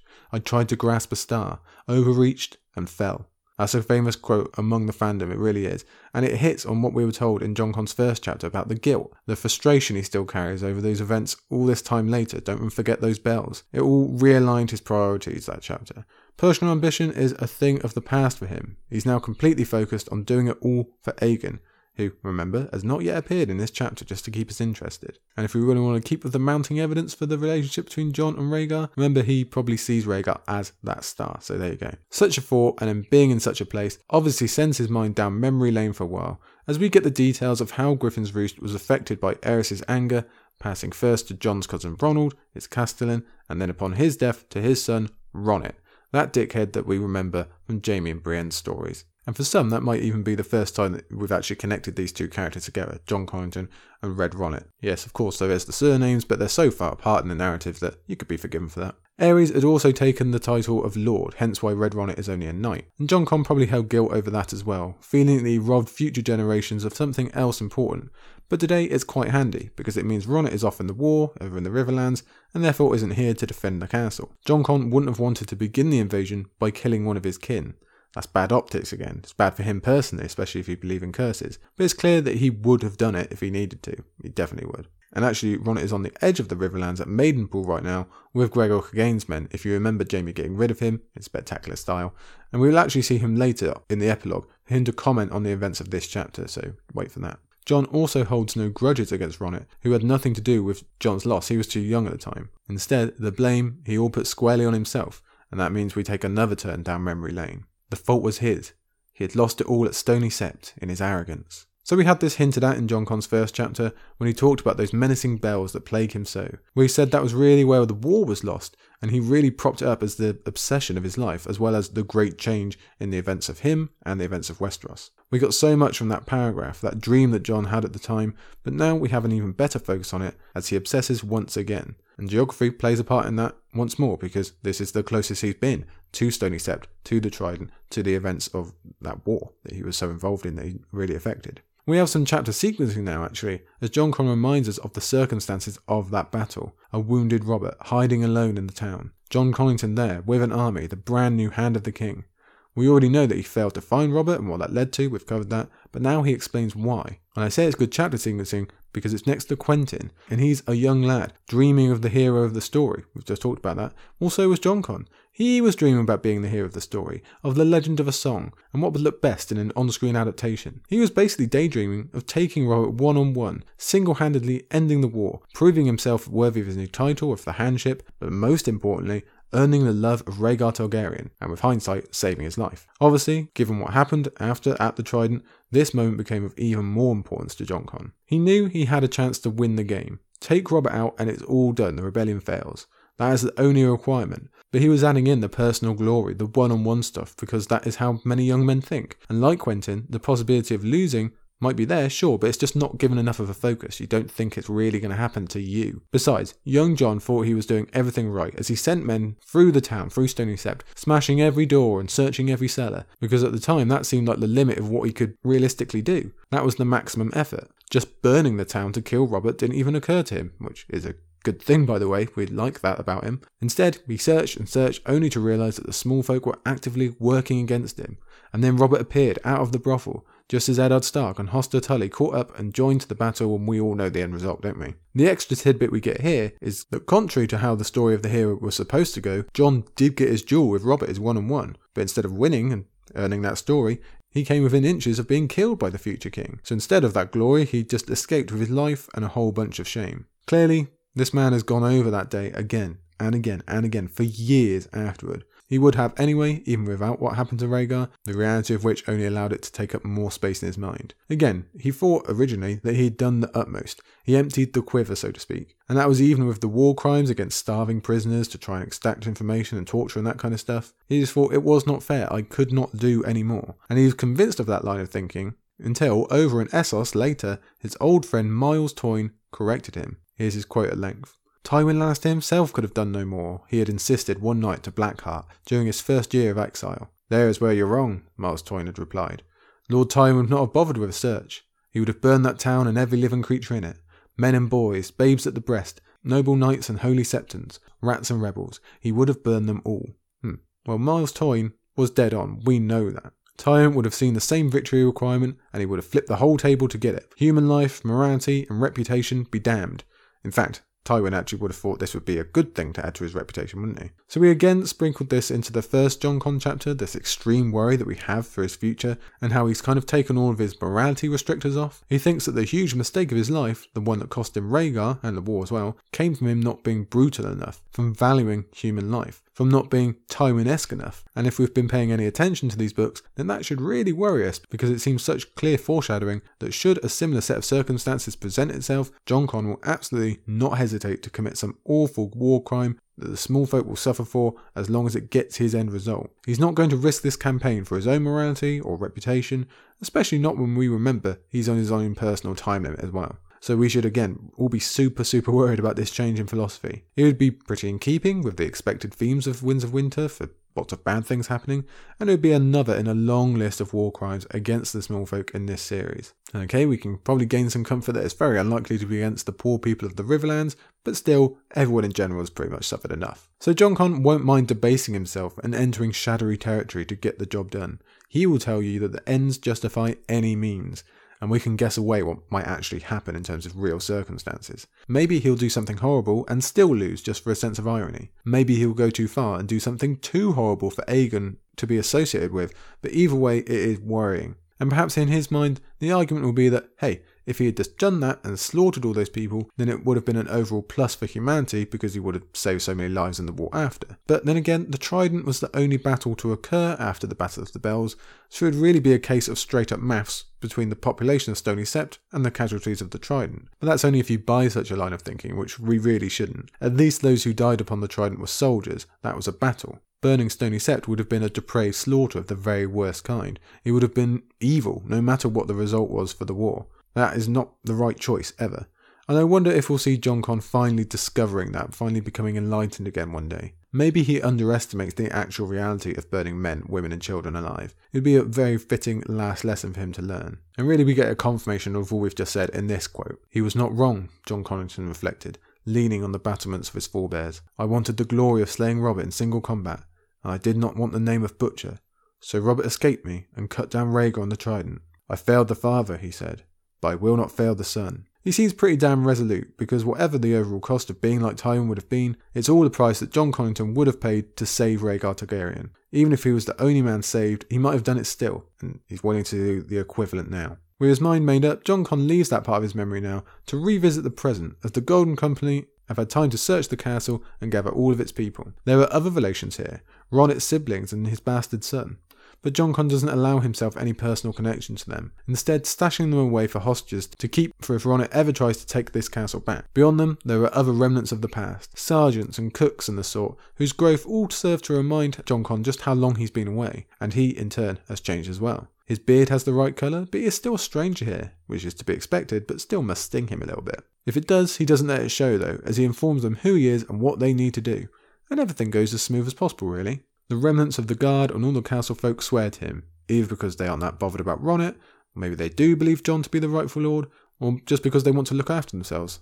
At the end of the day, because it all ends up with the same result for them, doesn't it? So comes the first official victory feast of the Targaryen invasion, even if there is still no actual Targaryen present. Jon does allow himself the victory of sitting in the Griffin's seat, which unfortunately isn't really described to us, and he even tries to connect with his kin a bit, until Ronnet's bastard son starts running his mouth off. Obviously, he doesn't know his dad all that well. Either way, that's enough to send Jon Con back to business. We've had our celebration, let's get going. So instead of eating, he heads to the Maester's Tower to find Haldon, who's also hard at work, and they discuss their biggest problem while also relaying how this attack came to be. Like Victarion in his own voyage, the ships of the Golden Company were scattered by storms. Only half of their 10,000 men, which is an amazingly sized force for this point in the story, reached their rendezvous point, making it even more impressive just how easy this victory was. And Jon Con shows that his knowledge of local politics isn't actually that far behind at this point. He knew enough to ascertain it was completely safe to land on Cape Wrath because he knows the Stormlands are far from united. They've basically taken a back seat, haven't they? They've not had a present liege lord in ages.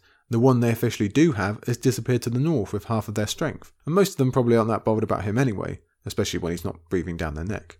And they probably feel the same about Tommen slash Cersei. Besides, no one has actually bothered them for ages, so the issue that allowed such an easy time at Griffin's Roost really extends out to the whole Stormlands. Jon Con also believes he has an advantage in terms of recruitment. There's friends in the Reach, we know that, but apparently there's some in the Stormlands as well. Some were tied to House Connington beforehand, some were Targ supporters, so when they get wind of this, they are sure to join his side and throw off their rubbish leadership of late. We can't say if it'll be to the level that Jon Con is thinking now, but he will be correct on some level, we're sure. Most importantly, Jon Connington relays how cool the Golden Company are and how quickly they were able to land and move. He reckons this was way smoother than using any domestic force, and that this was a key in allowing their attack to be so effective. These were the heirs of Bittersteel, and discipline was mother's milk to them. So, again, our respect for them is very, very high. We know they're really, really going to have an effect on Westeros because they've seen some bad leadership, some bad armies lately, We've seen plenty over in Essos, for example, with the sellswords. So we know Westeros at current is just not prepared for a force that is just this good at their own job. The scope widens now, as Jon and Haldon discuss that this is only part of several coordinated attacks. They are going to go all at once so no one has a chance to warn anyone else and all are equally caught off guard. Very clever. Before anyone can even react, they'll have a real toehold in the Stormlands. They'll have to be taken seriously, and Jon Con is hoping that'll start the offers of friendship coming in.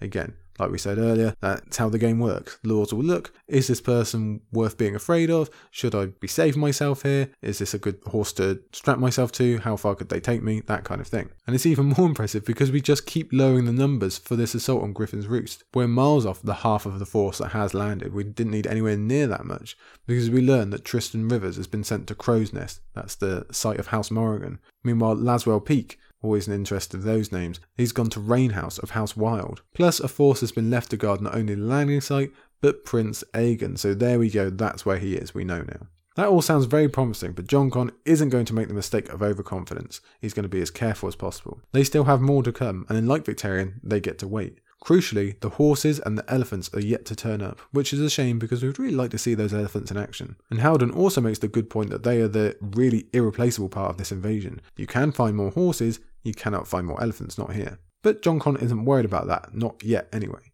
He says they're going to be stashed for later, so our excitement has to wait. We want to know what the elephants are for. For now, it's Haldon being put to use as he basically gives a really accurate newsreel of everything that's been happening in Westeros. So he is showing off that value here again because he's dead on, especially on the truly important points of what's been happening in King's Landing, plus, of even more interest right now, the fact that those King's Landing events have taken Mace Tyrell away from Storm's End, leaving only a token force behind. So that really is interesting if you're Jon Connington, based on those thoughts he had earlier. Haldon is just as good at deciphering what else is happening across the continent. They focus in on Dorne here, where Jon commands that a hand of peace be extended to Doran Martell with news of his supposed nephew's return. And we know what a big splash such news would make, of course we do. And we know from the Winds preview chapters what a key moment this will be for changing the plot of Arianne, and perhaps the whole area of Dorne as well. We could have scarcely timed our landing better. We have potential friends and allies at every hand. And you know what, when they talk it out here, it does sure seem that way. The do discuss how to best recruit some of these potential allies. Some will come out of a sense of loyalty, or opportunity, or intimidation, but some will need to be wooed. And Haldon suggests that Aegon's hand in marriage can be the big prize, enough to entice and ensnare many, while also hitting on their ultimate objective of gaining one of the great houses that would be very useful for them. And that's a good thought, as we once saw that there are technically a bunch of options just from the great houses in terms of potential brides. Arianne, we've just talked about, she seems a very likely candidate for everyone. But Margaery is still around. Yeah, sure, she was with Tommen. Well, guess what? She was with Joffrey and Renly before, so that's not that big of a deal, is there? Technically, there's Asha. Yeah, sure, she's married and really far away, but I'm just saying, you know, there's a lot of opportunity to look around here. There's no shortage of potential brides. You can even throw a Sansa in there if circumstances were to massively change. There's Myrcella. Really, just what I'm pointing out is a long-winded of saying House Arryn always screwed because they just don't have the people, do they? And that whole notion of marriage gives a glimpse to the past again as Jon Con keeps mounting the evidence for how he felt about Rhaegar. Because he says here he was not fond of Elia, at least not as a bride for Rhaegar. Besides, he wants to keep Aegon free for Daenerys should she ever turn up because that will truly cement House Targaryen, but it is telling that this is brought up right next to the idea of Arianne and House Martell, given what many believe will happen come Winds. With that rebuke, Haldon, again earning his paycheck, suggests Jon Con instead. He is still of political worth and he seems to be on the up and up right now. So using him, they could secure a very important house via his hand in marriage instead. And ironically, Arianne is suggested once again. Jon is not happy at such an idea, as he reminds us for the first time in this chapter that he has his encroaching grayscale to deal with. Yeah, a whole other aspect to all of this. And while we might hope he's trying to avoid making a widow out of someone, he's actually just trying to prevent anyone from finding out about the disease. Probably not out of fear for himself, but in just being allowed to do his job or get anywhere near Aegon. So, in a way, perhaps we're already at the Tywin bit. Jon is willing to spread such a disease by being secretive about it if it means he can still work on his ultimate goal. Now, maybe he doesn't think he is spreading it, but it still just comes up way too much to not matter. We know this is going to be a deal at some point. We've discussed that lots recently. And actually, we stay on the same subject as Jon Con shows off the disease's progress the next morning. Four fingers are black on the nail now, with the middle one being black up to the knuckle. So it is progressing, this is no joke. And it actually frames the whole chapter a bit differently. For all its success, it's all just temporary for Jon Con. And he hits again on why he can't let it be known. He would either be outcast or people just abandon the cause because they think he's diseased and they don't know who else is diseased. And we're just reminded of Val's reaction when she met Shireen. Now we enter the final scene of the chapter when Jon Con calls a war council. And the first thing we learn is that more of their forces have turned up on Estermont. Greenstone, the castle on Estermont, has been taken, along with its memories of Jaime and Cersei being up to no good if you really want to cast your mind back. There's good reason to believe that the Golden Company are scattered up and down the coast, which is good for numbers, but some might also be stuck on the stepstones, which is not so good, especially when the elephants are still missing. Jon's clever tactics are shown again to impress us when the question of whether Greenstone got any ravens off comes up. He purposely hid all of their banners from their various attacks. They're going to keep the propaganda for later instead. For now, he wants maximum confusion, and for the Lannisters to suspect someone else, which we know from Cersei's chapter has worked an absolute treat. They do already think it's Stannis or someone else, so they're going to be slow to react, and that, that's all going perfectly, isn't it? So good job, Jon. And just a side note here, it's mentioned that captives of House Estmont were taken, which we could assume, but it's really pointed out here, so we're wondering if that's going to be of importance later on. Who could those captives of House Estmont be? And what importance could they have further down the road? Remember, they are related to the Baratheons, so that might just be something to bear in mind. We don't really have time to dive into it now. The same patience is also going to be applied to raising Aegon's Targaryen banner and actually declaring him king, declaring their actual intent. Instead, first, Jon will raise his own banner and pretend that this is just him alone with some random sellswords, trying to carve out a retirement plan and take back what was his. That will lessen the Lannister urgency even more, or will at least let their guard down, again buying them more time to consolidate strength and make allies both with the Dornish and the Reachmen, although Dorne appears to be the much higher goal. When Harry Strickland again casts doubt on earning Doran's interest, Jon Con shows off his knowledge once more. You can stir Doran Martell, it is possible, he just has to be convinced, absolutely convinced, that you are strong enough to not let him lose. Jon believes he has a way to do just that, and we are likely starting to guess what it is based on earlier info from the chapter. Before that, though, we have Harry being Harry, the same man we saw back in Essos soaking his toes, being overcautious, and basically not wanting to have to put any effort in. He advocates for sitting put again and waiting for more strength from more elephants and when they arrive, he'll probably still say it's best to wait. I really do not see this guy lasting long in Winds, to be honest. He's just so at odds with the plan, and Jon mentally condemns him for being unfit to lead such as the Golden Company. Besides, he puts his foot down and confirms what we, excitedly, already guessed. We do not cross half the world to wait. Our best chance is to strike hard and fast, before King's Landing knows who we are. I mean to take Storm's End. Boom! Brilliant! We were correct. And that is exciting. Not just because we're going to see another battle and we're going to probably see some likely continuation of their success, but we also just get Storm's End back. Because again, I'll remind you, it's been way too long. We've barely ever actually seen it, and it is one of the coolest castles in the book. If you've managed to read any of the Castles book, you'll know how much I like it. And actually, if you're a patron, you can go and listen to me going on about Storm's End because I included that chapter for you a few months ago. So finally, we're going to remedy that long, long break from seeing Storm's End. We're really going to get involved more than ever. Again, very, very exciting. Plus, again, it's just all the paradigm shifting stuff. The idea of taking Storm's End, that is going to cause huge ripples. And it's very, very clever for not letting the Lannisters react again, delaying them. They're going to have no idea what's coming. And in terms of garnering reaction from Doran and from others, this will work. If there's anything that can get some attention, it's taking Storm's End. Aegon will seem legit. There are some second guesses about doing this since it belongs to Stannis, showing that Jon is the only one with a true tactical mind here. Who owns it now is besides the point. Soon, they will own it, they will take it, and everyone will know.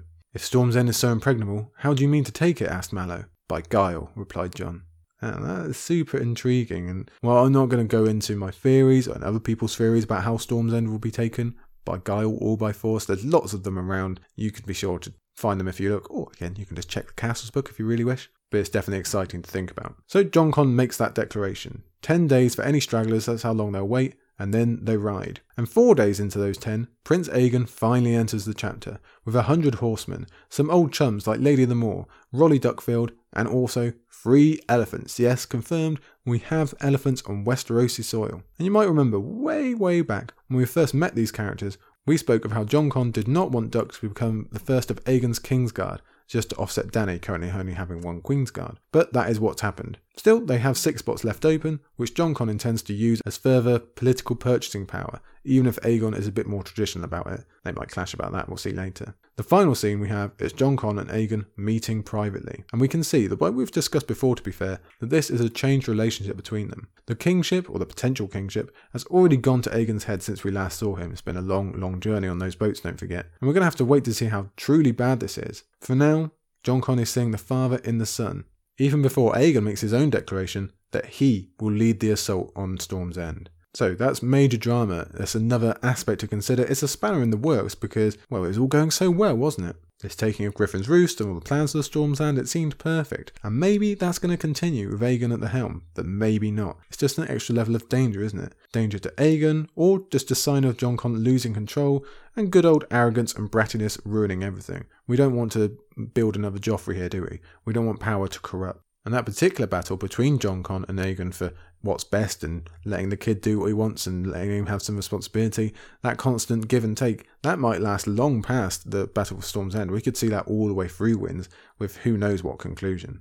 Still, the whole idea, the whole promise of not just Storm's End, but this invasion of King's Landing, of everything else, is incredibly intriguing, and this chapter is superb at showing it. I said before, I really do love Jon Con chapters. I love this one with its castle talk and its battle plans, the thematics of memory and coming back to the places of old, and again, I'm still really interested in Jon Con as a character and in how he's going to shape out during Winds, whether it is one of these war crimes, whether it is taking Storm's End, whether it is guiding Aegon, or maybe he gets cast aside, or his disease. There's so much to talk about, of course. And we get other good characters that we're really interested in. Harry, I'm pretty sure he's gone. Don't forget that Jon Con's quite angry at him at the end here for giving stuff away to Aegon again. But we've got Haldon, he's doing great. Now Duck's back on the scene. We might learn more about Lady Lemore. And there's always Aegon to remember. And also some really cool characters from the Golden Company, who, as a group, are kind of a character on their own. We want to see how they're going to do as well. Again, it's just the idea of flipping the table. This is going to change everything, and Westeros doesn't know what's about to hit it. So, how can we be anything less than really, really hungry to actually read that? Fortunately, it's the end of the arc for now.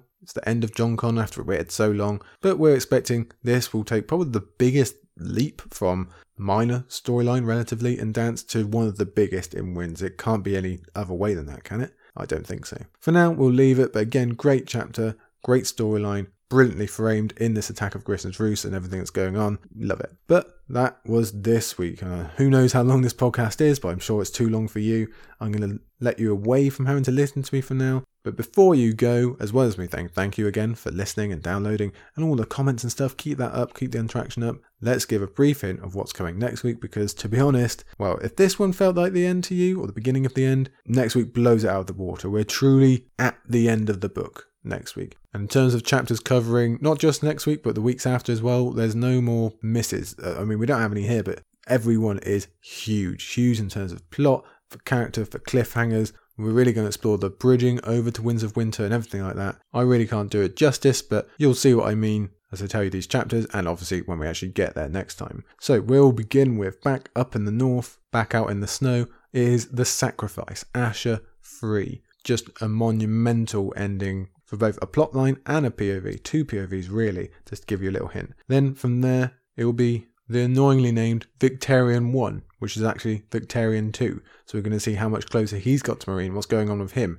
and his weird old hand. Then, well, then it is The Ugly Little Girl slash Arya 2. Or, to put it another way, when Arya gets a new face. So much to talk about in that one, as you can imagine. And then somehow we might even top that with the final chapter of the day, Cersei 2, the Walk of Shame chapter, as if I need to say anything else about that to get across to you just how big these events are. So as you can see, four major, major chapters there, lots to talk about as them as a group, as a theme, and just for the ending of this book. It doesn't get any bigger than this. So again, I will say thank you for joining me this time. Look forward to seeing you again next week, and thank you, thank you, thank you. Keep it up. We will see you next time on the Isle of Faces.